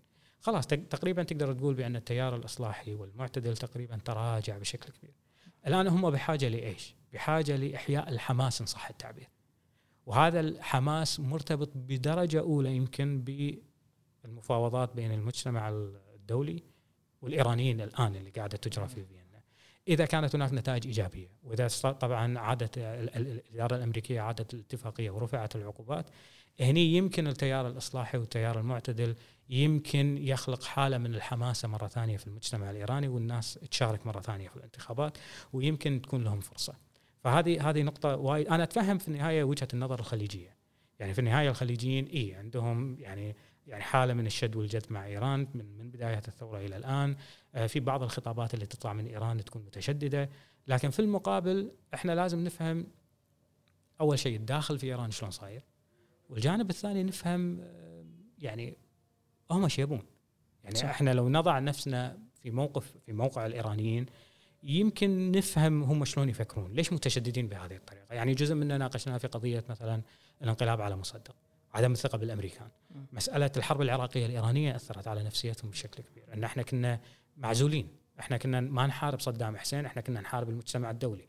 إحنا عندنا أسلحة أمريكية كان شاريها الشاة لكن ما نقدر إن إن يصير في عليها صيانة. نحتاج إن أسلحة نروح مثلا إلى كوريا الشمالية وغيرها من الدول وبطريقة أو بأخرى مع الفضيحة اللي صارت إيران كونترا وغيرها من الأمريكان بطريقة سرية. لكن في المجمل بالنسبة لهم إحنا قاتلنا المجتمع الدولي مش بس صدام حسين. بس هل ممكن نقول بالأخص المجتمع الخليجي؟ يعني هل الحرب الإيرانية العراقية كانت بداية العلاقة السلبية؟ هم ماخذين عندهم إيه موقف إيه بسبب إن أنتم كلكم دعمتوا العراق و بسبب هذا في انعدام ثقة ولا؟ بالضبط. يعني جزء منه يعني إحنا هني بالكويت في النهاية يعني الشيخ صباح الله يرحمه وكان أول رئيس أو أول وزير خارجية في الكويت يزور إيران مباشرة بعد الثوره وهذه كانت خطوة مهمة. الجانب الآخر هو دافع عن آه، آه، الإيرانيين في مؤتمر صار في مؤتمر آه، وزراء خارجية الدول الإسلامية في في في باكستان أثناء أزمة الرهائن إن الحكومة الأمريكية كانت تبي تفرض عقوبات على إيران والشيخ صباح كان في كلمة اللي ألقاها كان يقول بأن يفترض إن إحنا يعني نوقف مع الأخوة الإيرانيين والعقوبات هذه ما ما ما يتم فرضها على إيران. فموقف الكويت في البداية ما كان عدائي لإيران. لكن المسألة تغيرت في مرحلة لاحقة. مع الحرب العراقية الإيرانية. والجانب الآخر المهم هي هو النفس اللي كان موجود في مسألة تصدير الثورة. ومرة ثانية الثورات الكبيرة اللي تحصل عادة الناس اللي يقومون بالثورة يعتقدون بأن هذه الثورة لازم ما تحدها حدود هذه الثورة لازم تنتقل إلى دول ثانية. ويمكن الإيرانيين كانت عندهم الفكرة هذه حتى. وهذا أدى إلى يعني سبب في قضية إيش يمكن يعني سوء العلاقة بين الخليجيين وبين الإيرانيين. موقف الكويت يمكن أنا أتفهمه. في النهاية دولة صغيرة يعني إحنا إحنا دولة عظمى. دولة صغيرة في ضغوط كثيرة تمارس علينا. يمكن كانت في ضغوط من العراقيين من غيرهم. فخلتنا هذه الضغوط إن ندعم صدام حسين. يمكن الفكرة المهمة إن إحنا شوية يعني الدعم كان اوفر شوي. يعني وايد صار في دعم للحكومة العراقية. وهذه جزء من جزء من الإشكالية اللي اللي اللي, اللي صارت. لكن أثناء الغزو العراقي للكويت الحكومة الإيرانية كان موقفها يعني إيجابي من الكويت يعني. وحتى يعني ولي الفقيه الحالي وصف الكويتيين بأن آه، أمة مظلومة أو مجتمع مظلوم بسبب بسبب الغزو اللي صار. آه، موقفهم ما كان مثلا يعني هم كانوا ضد حرب ضد الوجود الأجنبي في المنطقة لكن في المقابل آه، ما عرضوا قضية أن يعني ما تحركوا لوضع عراقيل أمام التحالف الدولي لتحرير الكويت. وللعلم إن في ذاك الوقت في إيران كانت في أصوات تقول إن صحيح إن إحنا اخذنا حرب مع مع العراق لكن خلونا نروح ندعم العراق ضد الاستكبار العالمي وغيره. لكن اللي كان يوقفهم هو الولي الفقيه الحالي. زين ننتقل بس نرجع أو نرجع ورا عفوا دكتور. انتقال ولاية الفقيه من الخميني إلى الخامنئي. yeah. آه تكلم في الكتاب إنه صار في تغيير للمتطلبات اللي كانت موجودة على على صحيح. منصب ولاية الفقيه. اي لأن قبل قبل يعني وفاة وفاة آية الله الخميني كانت في فكرة إن يعني الآن يعني إذا المنصب هذا أصبح آه، شاغر منو اللي بإمكانه إن يعني يأتي كولي فقيه قادم؟ الإشكالية اللي كانت مثل ما قلت إن التيار العام في, الم... في عند رجال الدين والمراجع ما كانوا يؤمنون بفكرة ولاية الفقيه. فيمكن ما كانت في شخصية هي مؤهلة هي هو مرجع وبالتالي يقبل قضية إنه يكون إيش؟ يكون ولي فقيه. بس عفوا دكتور أنا بس لأن إحنا وايد قاعد نذكر موضوع المرجع بس إذا تقدر تذكر بشكل بسيط لما أنت تقول يعني أنت تتكلم عن مرجع التقليد صح؟ إيه. في آه فبس تذكر شنو هو وشلون الشخص ممكن يكون مرجع يعني هل هو مؤهلات معينة لازم يأخذها هو يدرس ولا؟ في الحوزة العلمية في سنوات معينة يدرسها وينتقل من مرحلة إلى أخرى م. أو في الغالب يدرس مثلا عند علماء الدين ولا كبار علماء الدين ويمكن يحصل على الإجازة ولكن الجانب المهم والالقاب الألقاب تتغير مثلا لغاية ما يصل إلى آية الله. آه والجانب المهم انه عشان الواحد يصبح مرجع لازم تكون عنده رسالة، شغلة يسمونها الرسالة العملية. وفي الرسالة العملية يطلع فيها أبرز الفتاوى اللي, اللي عنده واجتهاداته.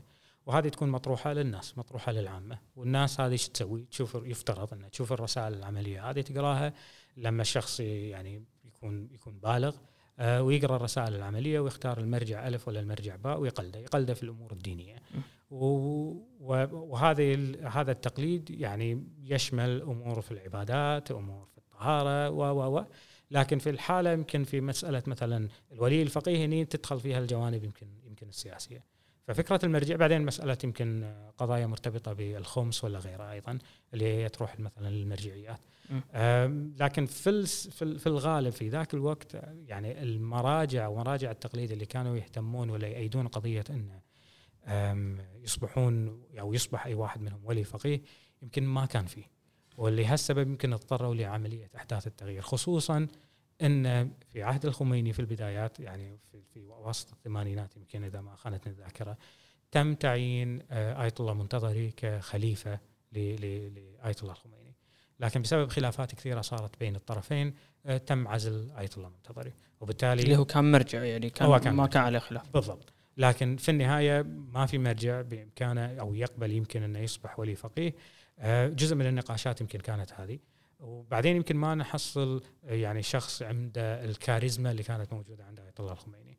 فخلونا ندز ننزل درجه المرجعية في الدستور انها تصبح مسألة إنه واحد واحد قادر إنه يجتهد مثلا ويطلع فتوى. مو بالضرورة يكون يكون مسألة إنه يكون مرجع تقليد ولا فقيه ولا غيره. والجانب المهم إنه تكون عنده قدرات إدارية إنه يقدر إنه يدير الدولة عنده خلفية جيدة في الجانب هذا. وهذا هني حصل التغيير. بعدين بعد وفاة الخميني فتم اختيار الولي الفقيه الحالي. وبعدين إذا نتكلم على ال- الرؤساء اللي يو في فترته يعني أولهم كان خاتمي ولا رفسنجاني؟ رفسنجاني. رفسنجاني. وايد تكلم عنه الدكتور بالكتاب إنه أعتقد يعني هل هو تكلم عنده نفس الفكر اللي موجود اليوم عند روحاني اللي هو موضوع الانفتاح وال الجانب الأساسي عند رفسنجاني كان هو الانفتاح ال- ال- على العالم من الناحية ال- في السياسة الخارجية زائد مسألة الإصلاح الاقتصادي. وهذيل كانوا مرتبطين بشكل يعني مرتبطين ببعض بشكل كبير في أيام رفسنجاني. لكن الجماعات ال- ال- المتشددة كانت يعني يعني ما تأيده بس نحط بعين الاعتبار ان الجماعات المتشددة على الأقل في فترة الثمانينات كانوا الناس اللي هم اللي كانوا يسمونهم الراديكاليين.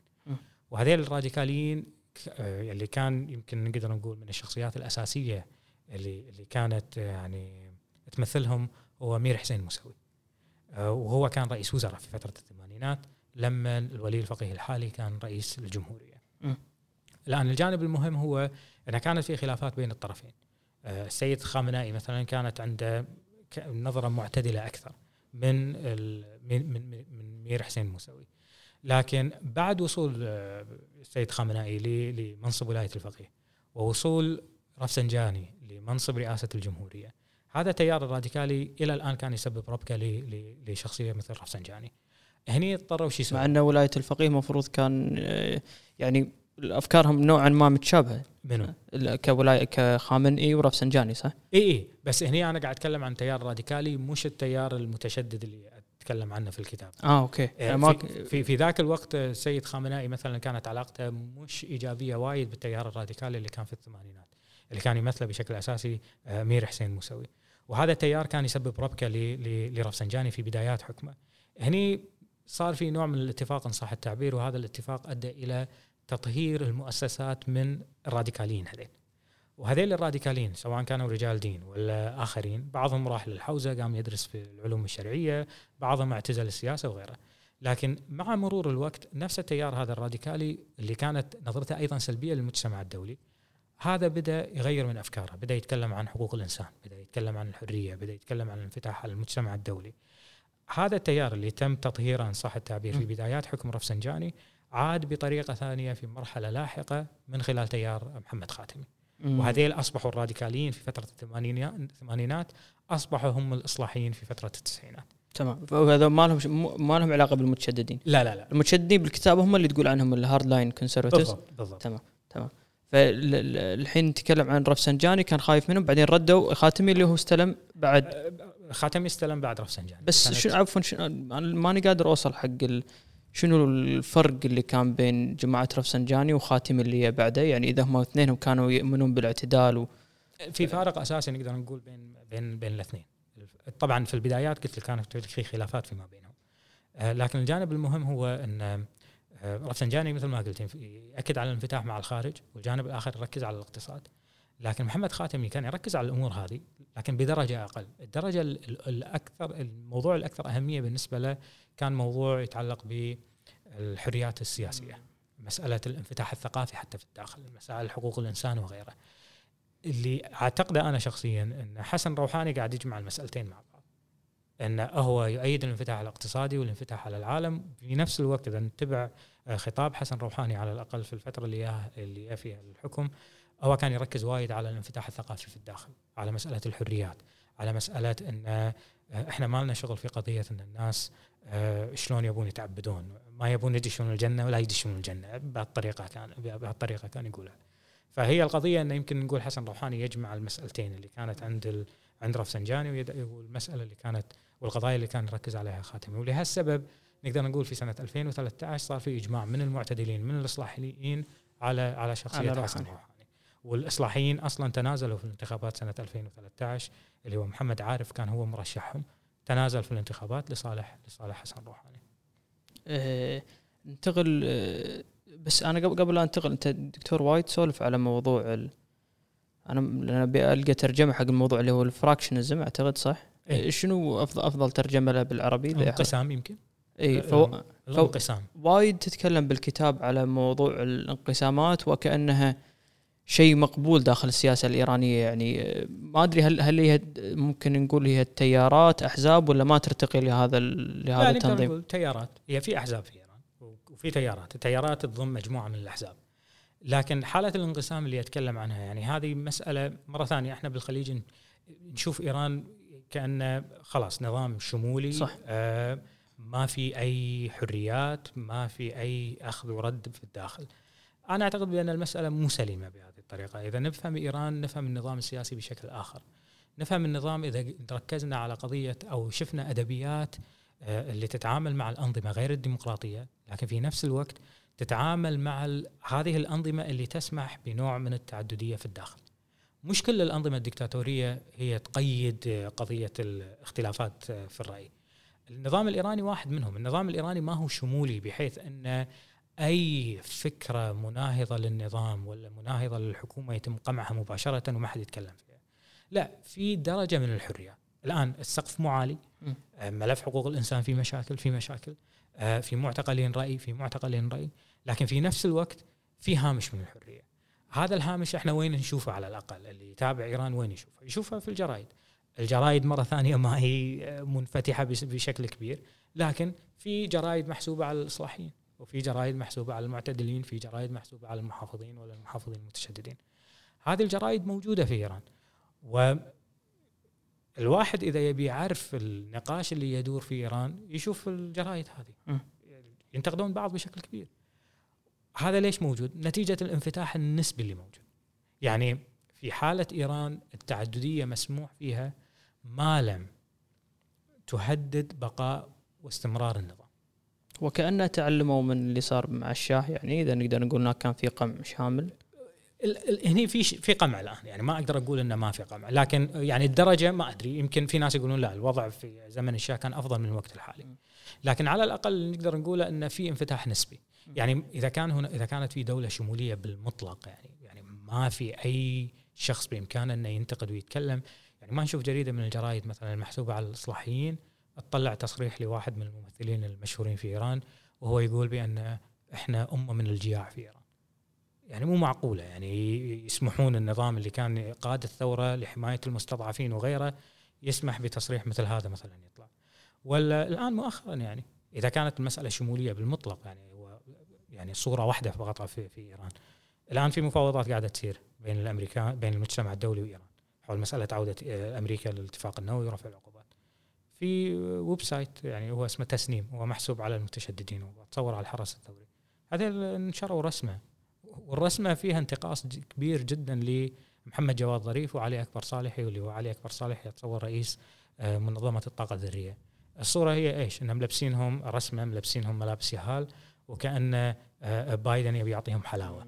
آه، إذا كان نظام شمولي بالمطلق هذا ما كان يطلع، هذا ما كان يصير أصلا، ما كان يكون فينا ما كانت تصير مناظرات أصلا. لأن مناظرات رئاسة الجمهورية ساعات تصير في انتخابات رئاسة الجمهورية.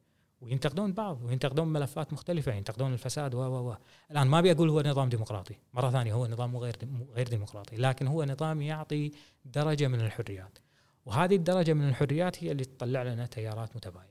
يعني كل تيار عنده تفسير معين لقضية إيش آه، طريقة التعامل مع آه، مسار الثورة.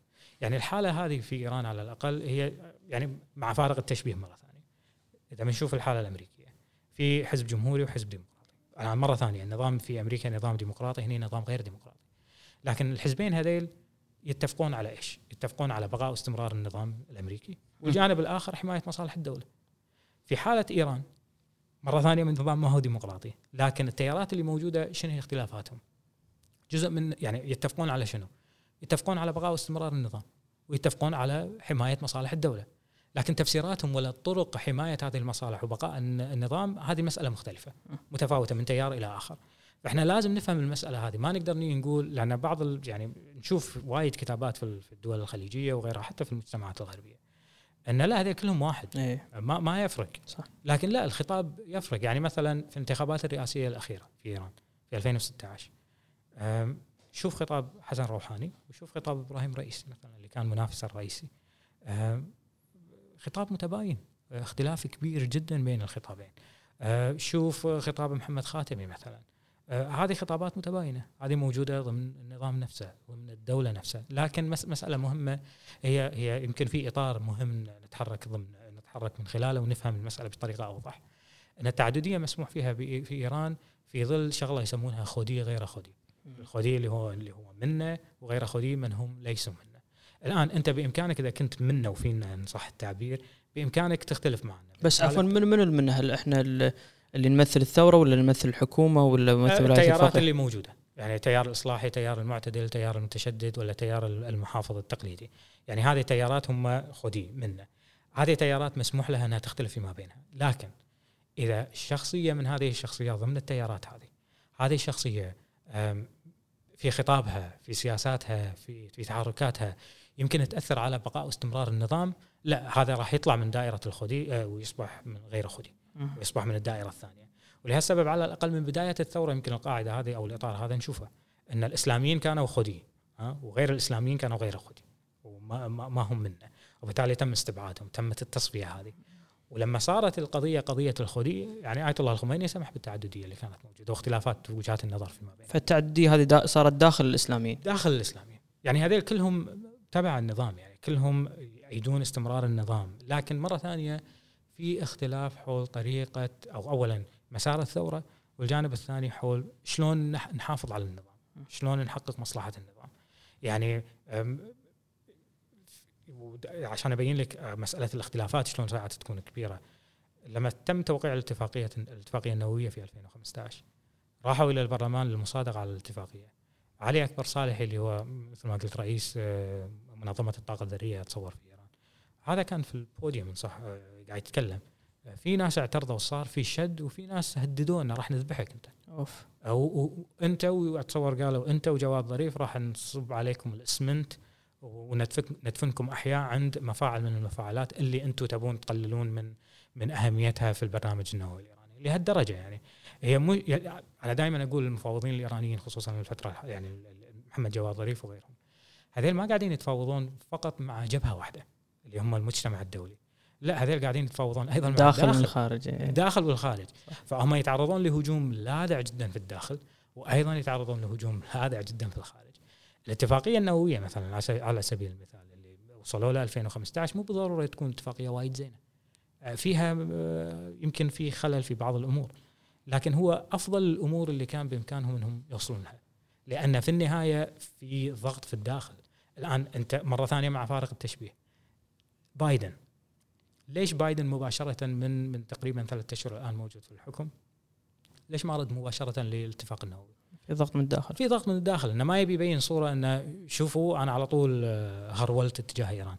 نفس القصة عند الإيرانيين. يعني نفس القصة الحكومة. يعني حتى في أثناء المفاوضات اللي كانت تصير في 2015 قبل 2015 يعني الحكومة الإيرانية قاعدة تتفاوض. عمدة طهران اللي هو كان آه، يترأس آه، رئيس بلدية طهران قاليباف اللي هو الآن رئيس مجلس الشورى. الإعلانات كانت تطلع في الشوارع الإيرانية تقريبا فيها هجوم على الفريق اللي قاعد يتفاوض.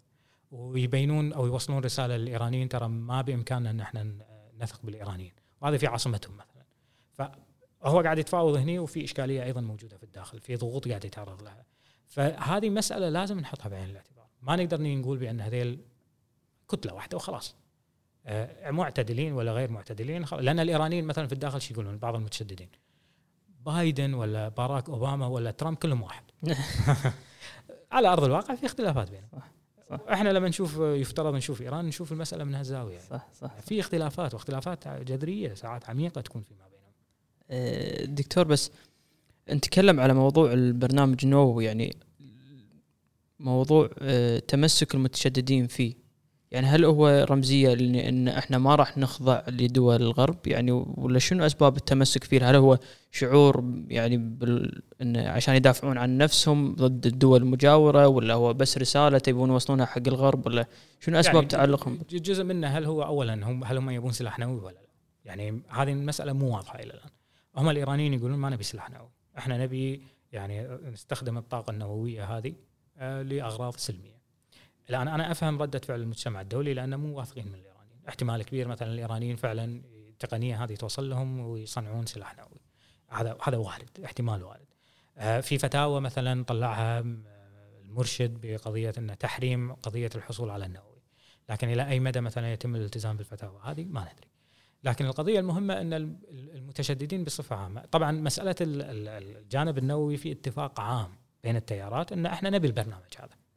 لكن شن هي الطريقة اللي لازم نوصل فيها للبرنامج؟ هل نوصل للبرنامج هذا مرة ثانية هم يقولون سلمي.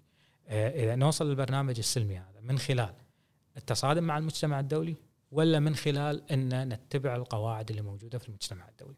هذا هذا هذه نقطة أساسية في مم. الاختلافات اللي موجودة. يعني كنا في سكتين ناخذ هذه ولا بالضبط. هل إحنا نسكر الأبواب علينا وإحنا نصنع وكيفنا؟ يعني عاد جزء من الخطاب اللي كان يقوله أحمدي نجاد مثلا.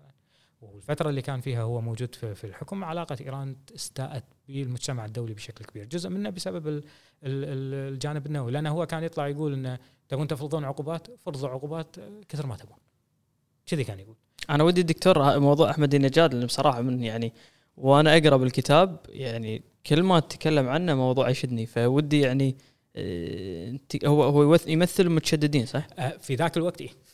آه في ذاك الوقت. في ذاك الوقت يعني مثلا هو وصل عفوا 2005 هو 2006 2005 وصل بعد خاتمي. بعد خاتمي مباشرة. وخاض انتخابات والانتخابات في النهاية في الدورة الثانية كانت بينه وبين رفسنجاني وهو نجح في الانتخابات. آه رفسنجاني رد مرة ثانية لأن في, الن- في النظام الإيراني يعني بامكان الشخص إنه يعني يصير رئيس جمهورية فترة أولى يصير فترة ثانية بعدها ما يقدر يترشح ينطر فترة. وحده مرة ثانية يقدر إنه ينزل في الانتخابات. فرفسنجاني ضغوط معينة وغيره نزل في الانتخابات في 2005 وما نجح. الناس اختارت مثلا احمدي نجاد واحمدي نجاد إي هو نتاج التيار المتشدد. لأنه كان جزء من البسيج جزء من ال ال ال يعني يعني الحركه يعني البسيج هم كانوا عندهم تنظيمات مختلفة في أماكن مختلفة جزء منها في الجامعات.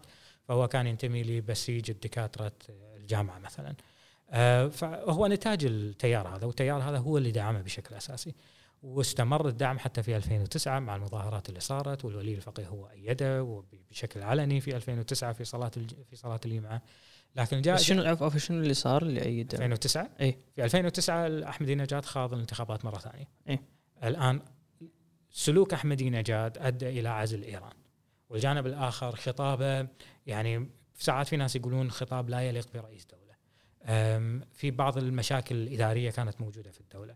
ففي الإيرانيين يمكن نقدر نقول يعني شاركوا في الانتخابات بشكل كبير جدا ولإختيار بديل لاحمدي نجاد منو كان البديل في ذاك الوقت؟ الاسم الأبرز هو مير حسين موسوي اللي كان ضمن التيار الراديكالي في الثمانينات. حلو. الآن هو إصلاحي يدعم حقوق الإنسان و و- وغيره. فهو ترشح في الانتخابات هو ترشح للانتخابات إلى جانب شخصية إصلاحية ثانية هو مهدي كروبي. فكانوا كانوا أربعة أحمد نجاد مهدي كروبي مير حسين موسوي ومحسن رضائي هذا كان من الحرس الثوري في السابق. وطبعا بس دكتور نقطة هذول ما يقدرون يترشحون إلا بموافقة آه، مجلس صيانة الدستور. اللي هو يشكل المرشد. الاعلى مجلس صيانة الدستور يتشكل من من 12 شخصية. آه، ست شخصيات هم من رجال الدين اللي يعينهم الولي الفقيه مباشرة. وست شخصيات يتم تعيينهم من رئيس السلطة القضائية. وهذيل يكونون قانونيين وهذيل اللي يتخذون يعني وظيفة مجلس صيانة الدستور إنه اولا يشوفون مدى مثلا دستورية بعض القوانين اللي تطلع ولا مدى موافقتها مع الشريعة وغيره. وجانب آخر فلتره الأسماء اللي تترشح في الانتخابات. يعني مثلا انتخابات 2016 تقريبا 1600 شخص كانوا يبون يترشحون. الله. وصارت في فلترة لغاية ما وصلوا إلى ستة واثنين انسحبوا وصاروا أربعة في النهاية. ففي انتخابات 2005 نفس القصة. تصير الفلترة هذه. فيصفون على مجموعة من الأسماء. فأنت بشكل غير مباشر إذا إذا إذا ال- ال- ال- المرشد الأعلى مو ما ما يبي هذا الشخص آه، يرشح وهو قادر عن طريق المجلس اللي كان له يعني قوة. جايز جايز نقدر نقول كذي. بس في نفس الوقت في نقطة مهمة نحطها بعين الاعتبار إنه في سنة 97 في سنة 97 محمد خاتمي كان يعني شخصية مغمورة. اولا هو كان في السابق وزير ثقافة. هو نزل في الانتخابات شخصية يعني تبتسم وعنده خطاب يتكلم عن حقوق الإنسان والحريات وغيره من اللي كان نازل ضده؟ اللي كان نازل ضده شخصية اسم ناطق نوري. وناطق نوري آه، هو كان في ذاك الوقت يعني مقرب من الولي الفقيه. وفي ذاك الوقت المرشد بطريقة أو بأخرى كأنه قال للناس أنا أيد ناطق نوري. لكن الناس راحت انتخبت. محمد خاتمي. آه، هل المرشد هني تدخل؟ لا. ليش ما تدخل؟ هل بيقول النظام ديمقراطي؟ ما أدري. لكن الشاهد هو أنه ما تدخل في النهاية. ونفس الشيء في 2013 نفس الشيء في 2016 انه في شخصيات قريبة منه تنزل الانتخابات. لكن في 2013 و2016 أو 2017 آه يمكن أنا قلت 2016 في السابق. 2017 2017 انتخابات رئاسية. آه في شخصيات كانت مقربة من المرشد انزلت لكن ما نجحت في الانتخابات. والمسألة مشت. إي هل المرشد يتدخل في مسألة يعني إن يقول عطوا صلاحية لسين ولا صاد؟ احتمال وارد. يعني احتمال وارد إن هذا يصير. لكن والمشكلة الأكبر اللي موجودة أصلا إن مجلس صيانة الدستور لما يستبعدون سين من الناس وصاد من الناس في الغالب ما يقولون ليش. لأن شخصيه مثل احمدي نجاد في الانتخابات السابقه السابقة ترشح لكن ما قبلوا ترشيح. صح. هذا صدق أذكره بأي سنة 2017 ونفس الشيء آه، هاشم رفسنجاني في 2013 بس عفوا أحمد النجاد فاز 2005 وفاز في 2009 الآن في نقطة 2009 إيه؟ لما يعني كان في حماسة كانت في حماسة كبيرة في الشارع فالناس شاركوا في الانتخابات. وكانت الفكرة إن أمير حسين موسوي هو ناجح. لكن الناس شكوا في قضية التزوير. قالوا انك في تزوير والتزوير هذا هو اللي أدى إلى نجاح آه، احمدي نجاد فصارت في مظاهرات وبين قوسين سموها الثورة الخضراء وغيرها. وانتهت الثورة هذه أو انتهت الحركة هذه وتم استخدام القمع وغيره لكن في هالأثناء في هالصدامات اللي كانت تصير والمظاهرات اللي كانت تصير المرشد قام وتكلم في صلاة الجمعة هو أم الصلاة وقال إني أنا أدعم احمدي نجاد بهذه الطريقة. لكن هذه العلاقة الإيجابية بينه وبين احمدي نجاد ما استمرت فتره طويلة. يعني في الكتاب أنا أقول هو نتاج التيار المحافظ المتشدد ولهالسبب يعني خطابه أدرجه ضمن الخطاب هذا ضمن المتشددين واللي أشوفه وأحلله. لكن في فترة لاحقة لا نقدر نقول في الفترة الحالية لا هو تقريبا خرج من إطار المحافظين المتشددين. لأن في 2012 2011 2012 حصلت في خلافات بينه وبين مجموعه بينه وحتى بين المرشد حول مجموعة من السياسات وبعض التعيينات. آه، لكن المحافظين المتشددين كانوا يعتقدون بأنه هو احمدي نجاد مرتبط بتيار وهذا التيار سموه التيار الانحرافي اللي هو ما هو تيار ثوري ما هو تيار يأيد الثورة كانت جزء من الاتهامات اللي يتهمونها. آه، أحمد النجاد ما قطع علاقته بالمجموعة هذه واستمر في في علاقته فيها. لغاية 2016 لما طلع الكتاب بالنسبة لي كان إلى الآن جزء من التيار المتشدد لأن التيار المتشدد كان يقول إلى الآن بأنه هو ضمن المجموعة هذه هو إيه، زين خوش شخصيه لكن في فترة لاحقة لا نقدر نقول بأن أحمد النجاد خرج من دائرة المحافظين المتشددين لأن خطاباته الآن إذا تسمع له مثلا قبل كم يوم كنت أسمع له خطاب يتكلم عن حقوق الإنسان والحريات. خطابه اصبح يمكن شبيه بالاصلاحيين إلى حد ما. ما أقدر أقول انه اصلاحي لكن في النهاية خطابه تغير. آه، وفي حملات تشن عليه الآن على الأقل من قبل المتشددين. من قبل المتشددين لأنه يوجه نقد لاذع للنظام ومؤسسات الدولة وغيرها. آه، دكتور بس آه، اذا نتكلم عن دولة الدستور الثاني يعني من من من طلوع الدستور الثاني. أحمد نجاد هو الوحيد اللي كان يمثل من من رؤساء الجمهورية اللي كان يمثل آه، الجانب المتشدد صح؟ يعني إحنا نتكلم عن خاتمي رفسنجاني وروحاني. صحيح. يعني مع انه مع إنه أنت لما تقرأ أو تفكر بإيران تعتقد إن المتشددين هم لهم الغلبة سياسيا. بس بعدين لما تشوف النتائج انتخابات تشوف نجاد بس. إي في بعض المؤسسات عندهم الغلبة. يعني مجلس الخبراء يمكن نقدر نقول مجلس صيانة الدستور. في بعض الأحيان يعتمد على الانتخابات في مجلس الشورى يعني الانتخابات التشريعية يمكن تكون عندهم الغلبة. بس مرة ثانية يعتمد على القواعد الشعبية وشلون تشارك. لأن الانتخابات في إيران ما تحصل يعني الانتخابات كثيرة تحصل. يعني رئاسة الجمهورية انتخابات الخبراء انتخابات مجلس الشورى انتخابات البلديات آه كل هذه انتخابات مجالس محلية. كل هذه انتخابات كثيرة تحصل. إذا كان في كانت في نسبة عالية من المشاركة في الغالب إن النتائج تكون لصالح الإصلاحيين والمعتدلين. الآن التيار الإصلاحي في تراجع كبير أصلا يعني يعني حتى الآن هم ما يدرون منو راح يرشحون في الانتخابات القادمة. اللي هي شهر ثمانية دكتور شهر سبعة أتصور ستة أو سبعة.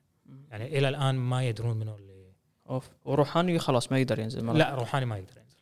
زين بس بس أنا بس أبي نقدر ناخذ نظرة على لما مسكوا رئاسة الجمهورية اللي هم الجماعة المتشددة عن طريق النجاد شنو أبرز الاشياء يعني اللي صارت فرضا داخليا يعني شنو شنو اثر شلون هم طريقة حكمهم داخليا خليك من خارجيا وقطع العلاقات وما أعرف إيش و بس داخليا شنو تأثيرهم على الاقتصاد على الحياة الاجتماعية داخل ايران؟ جزء منهم يمكن مثلا يعني في جزء في جزئية لما أناقشها في الكتاب هو خطابهم فيما يتعلق بالجانب الاقتصادي مثلا. م. في الجانب الاقتصادي لازم الفجوة اللي موجودة بين الأغنياء والفقراء هذه الفجوة آه، تقل. جزء أساسي كان منه أن أحمدي نجاد في بعض الأمور اللي قام فيها كان يتبع سياسة إن صح التعبير بين قوسين شعبوية. يعني كان يوزع فلوس وايد. فكان يعتقد بأن حل المعضلة الاقتصادية هو انه شو يسوي؟ أنه يوزع فلوس. انه هو راح يقلل الفجوة بهذه الطريقة. ولا ننسى أن في الفترة اللي كان فيها أحمد نجاة هو هو رئيس الجمهورية أسعار النفط يعني ارتفعت بشكل خيالي. كان من الممكن مثلا في ناس يقولون استغلال الأموال هذه بطريقة أخرى في لاصلاح الوضع الاقتصادي. لكن هو يقولون بعثر الأموال هذه. إلى جانب مسألة التضييق اللي كان يصير على الحريات يعني بشكل أو بآخر. إلى جانب قضية يعني مثلا جانب مهم هو يعني كانت في فكرة موجودة عند أحمدي نجاد إحياء ذكرى شهداء الثورة آه، شهداء الحرب العراقية الإيرانية. إن ندفنهم هذول اللي بين الفترة والثانية يشوفون بقايا لهم في آه، في في الجبهة أو في الحدود العراقية وغيرها هذيل بدل ما ندفنهم في في في المقابر اللي اللي موجودين فيها ندفنهم في الجامعات مثلا كتقدير لهم. هذا هذا جزء من بعض السياسات اللي اللي هم اللي هم يتبعونها، جزء آخر منه هو يصير في تشدد قلت لك فيما فيما فيما يتعلق بالحريات، فيما يتعلق بالحريات يكون في تشدد كبير جدا آه، في الدولة. ودكتور بس اللي افهم من كلامك الحرب الإيرانية العراقية أعتقد كان لها دور كبير في بروز هذه المجموعة إيه؟ صح؟ لأن هذيل هم كانوا على الجبهة يعني تقريبا هم الحرس الثوري ومع الحرس الثوري البسيج الناس اللي تطوعوا كلهم هذول الآن بعد الثورة المسألة تغير بعد الحرب المسألة تغيرت. الفكرة كانت إن إحنا ردينا من الجبهة إلى المدن. الآن شلون تتعامل مع هذيل أنت في فوج جديد ياك. وهذيل في ذاك الوقت رفسنجاني كانت عنده فكرة لأن في بداية الثورة الشعار اللي كان يرفع هو شعار المتعهد بمعنى المؤدلج ها هو حتى أفضل من المتخصص. في مرحلة رفسنجاني قال لا شعار مختلف افترض المتعهد ولا المؤدلج زائد المتخصص. الناس هذه اللي قضوا سنوات في الجبهة يمكن ما كانت عندهم مؤهلات كثيرة لمثلا مثلا إدارة شؤون معينة. فحسوا إن تم استثنائهم. والجانب الآخر المهم هو الانفتاح الاقتصادي اللي صار في إيران. وهذا الانفتاح الاقتصادي يتهم رفسنجاني انه خلق طبقة غنية جديدة في إيران. اللي ذكرتهم بأيام الشاه بالضبط بالضبط. انه خلقت طبقة جديدة لكن هذه الطبقة من إيش؟ من الناس اللي سووا الثوره وهني صار في ضغط يعني احمدي نجاد جزء من الخطاب اللي كان يواجهه يعني حتى في 2000 2005 إن رفسنجاني والفساد وأسرته غنية وأسرته مش عارف إيش وهو قام ب يعني بما معناه إنه أدى إلى ترسيخ التفاوت الطبقي في إيران وغيرها من الأمور. فجزء من الخطاب اللي كان يستخدمه هو هذا. فهذه المجموعة اللي اللي شافت طبقة غنية جديدة. أه بدأت يمكن تتحرك. وجزء من كلامهم كان إنه اولا لا يكون في انفتاح والانفتاح الثقافي هذا راح يأثر على مسألة إسلامية الدولة. وبالتالي إحنا ما نبي نحول المجتمع إلى مجتمع علماني إحنا ما حاربنا ولا قمنا بالثورة عشان يتحول المجتمع إلى مجتمع علماني والجانب الآخر مثلا شغلات صغيرة يعني مسألة آه، استخدام الدراجة من قبل النساء. بالنسبة لهم هذه مسألة لا كبيرة. ليش تخلون البنات ولا النساء يستخدمون الدراجة الهوائية ويروحون بالشارع؟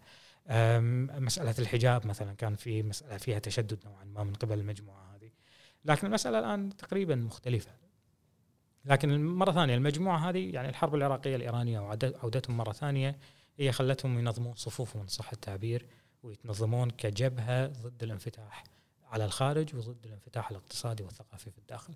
أي فاللي افهم منك دكتور انه يعني الصراع دائما يكون بإيران صراع الطبقات يعني إن الخوف هاجس بأن تكرر الموضوع اللي صار مع الشاه بخلق طبقة برجوازية جديدة. في في ناس يطرحون الفكرة هذه ويطرحونها بقوة أصلا.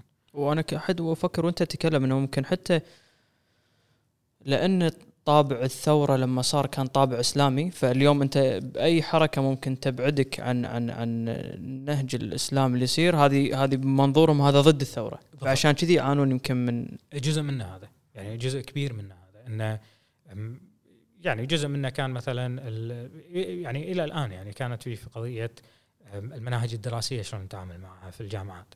يعني في جزء من الخطاب ان العلوم الاجتماعية هذه لازم تكون علوم اجتماعية إسلامية. يعني بهذه الطريقة. مسألة مرة ثانية مثل ما قلت الانفتاح على الداخل. وقضية إنك إحنا ثورة أو نظام إسلامي. وهذا النظام الإسلامي عنده مجموعة من الأمور الدينية اللي لازم نراعيها. وهذه لازم نتمسك فيها. وما لنا شغل بالتأثير الغربي. لهالسبب هم يتكلمون عن مسألة الحرب الناعمة علينا ولا الهجمات الثقافية علينا. في مرحلة معينة كانوا يبون يسوون إنترنت والإنترنت هذا آه، خاص في الإيرانيين فقط. حتى يمكن يسموه إنترنت حلال. ان ان بس في الإيرانيين. إن إحنا في الداخل نبتعد عن تأثير ال- الغرب. والفلترة اللي موجودة الآن في المواقع مثلا كثيرة هناك. لكن جزء من التناقض اللي يصير إنه مثلا تويتر ما هو شغال إلا من خلال شو يسمونه آه، يعني أي برنامج يكسر ال- الفلترة هذه. بي ان في. بي ان يا آه، لكن في نفس الوقت المسؤولين الإيرانيين عندهم تويتر. يقدرون يخالدون. يا كثار منهم يقدرون يقدرون. دكتور بس نتكلم على آه، من من من الوقت اللي كتبت فيه الكتاب يعني نتكلم عن فرضا 2015 2016 صح؟ 2016 صدر طبعاً. 2016 2016 من ذيك الفترة لليوم أو يمكن لو نركز على على السنة اللي فاتت خصوصا مع الأوضاع اللي صارت بكورونا يمكن ما في رؤية واضحة على شنو اللي قاعد يصير بإيران اقتصاديا. يعني واضحة حاليا مقارنة فرضا بالعشر سنين اللي فاتت وين إيران اليوم اقتصاديا؟ يمكن إحنا مساعة قلنا في في في آه، توقع لظهور الجماعة المتشددة مرة ثانية هذا كشيء سياسي بس اقتصاديا وينهم؟ شنو, شنو؟ طبعا أنا مو مختص بس أنا أنا ادري إيه أنا أدري تمام بس بس, كمتابعتك لهم يعني اللي أعرفه إن على الأقل إن يعني العقوبات لعبت دور كبير في مسألة تراجع الوضع الاقتصادي. آه، هذا جانب، الجانب الآخر السياسات اللي كانت تتبعها احمدي نجاد أثرت على مسألة الوضع الاقتصادي في الدولة. آه، روحاني لما وصل للحكم كان يقول الآن جزء منه قد يكون خلافة مع احمدي نجاد ولا غيره، لكن كان يقول بأن الوضع الاقتصادي كان مهزوز وسيء، والهدف إن إحنا نحسن الوضع الاقتصادي. وقلت لك في بدايات المسألة صار في تحسن طفيف يعني الإنتاج القومي زاد يعني النسبة زادت و- وغيرها ومساله التضخم ما كانت كبيرة. لكن القضية تراجعت مرة ثانية بشكل كبير خصوصا مسألة التضخم وحصلت بعد تراجع أو خروج ترامب من الاتفاق النووي. الاقتصاد اليوم متأثر وايد يعني في مشاكل كثيرة اتصور جزء منه التضخم العالي جزء منه مسألة آه، البطالة. لكن الملفت كان هو الاعتقاد بأن وضع الإيرانيين تحت الضغوط الاقتصادية قد يؤدي إلى انهيار النظام وغيره. لكن الملفت عند الإيرانيين أم، أن في كثير من الأحيان يستوعبون الصدمات. يعني في البداية كانت صدمة وحصلت في مظاهرات واعتصامات وكانوا في قتلى مثلا في أواخر 2017 بدايات 2018 بعدين المرحلة الأخيرة يمكن قبل سنة صارت أو سنة ونص صارت في مظاهرات أيضا أه، لكن الآن مستوعبين الصدمة كأنهم مستوعبين الصدمة والاقتصاد مو زين لكن في نفس في نفس الوقت هم الظاهر قادرين إنه يديرون الأمور. لكن أعتقد إن المسائل تتعلق في السنوات القادمة بمدى الانفتاح اللي راح يصير ومدى يعني قدرة الإيرانيين على إقناع المجتمع الدولي لرفع العقوبات. مشكور دكتور.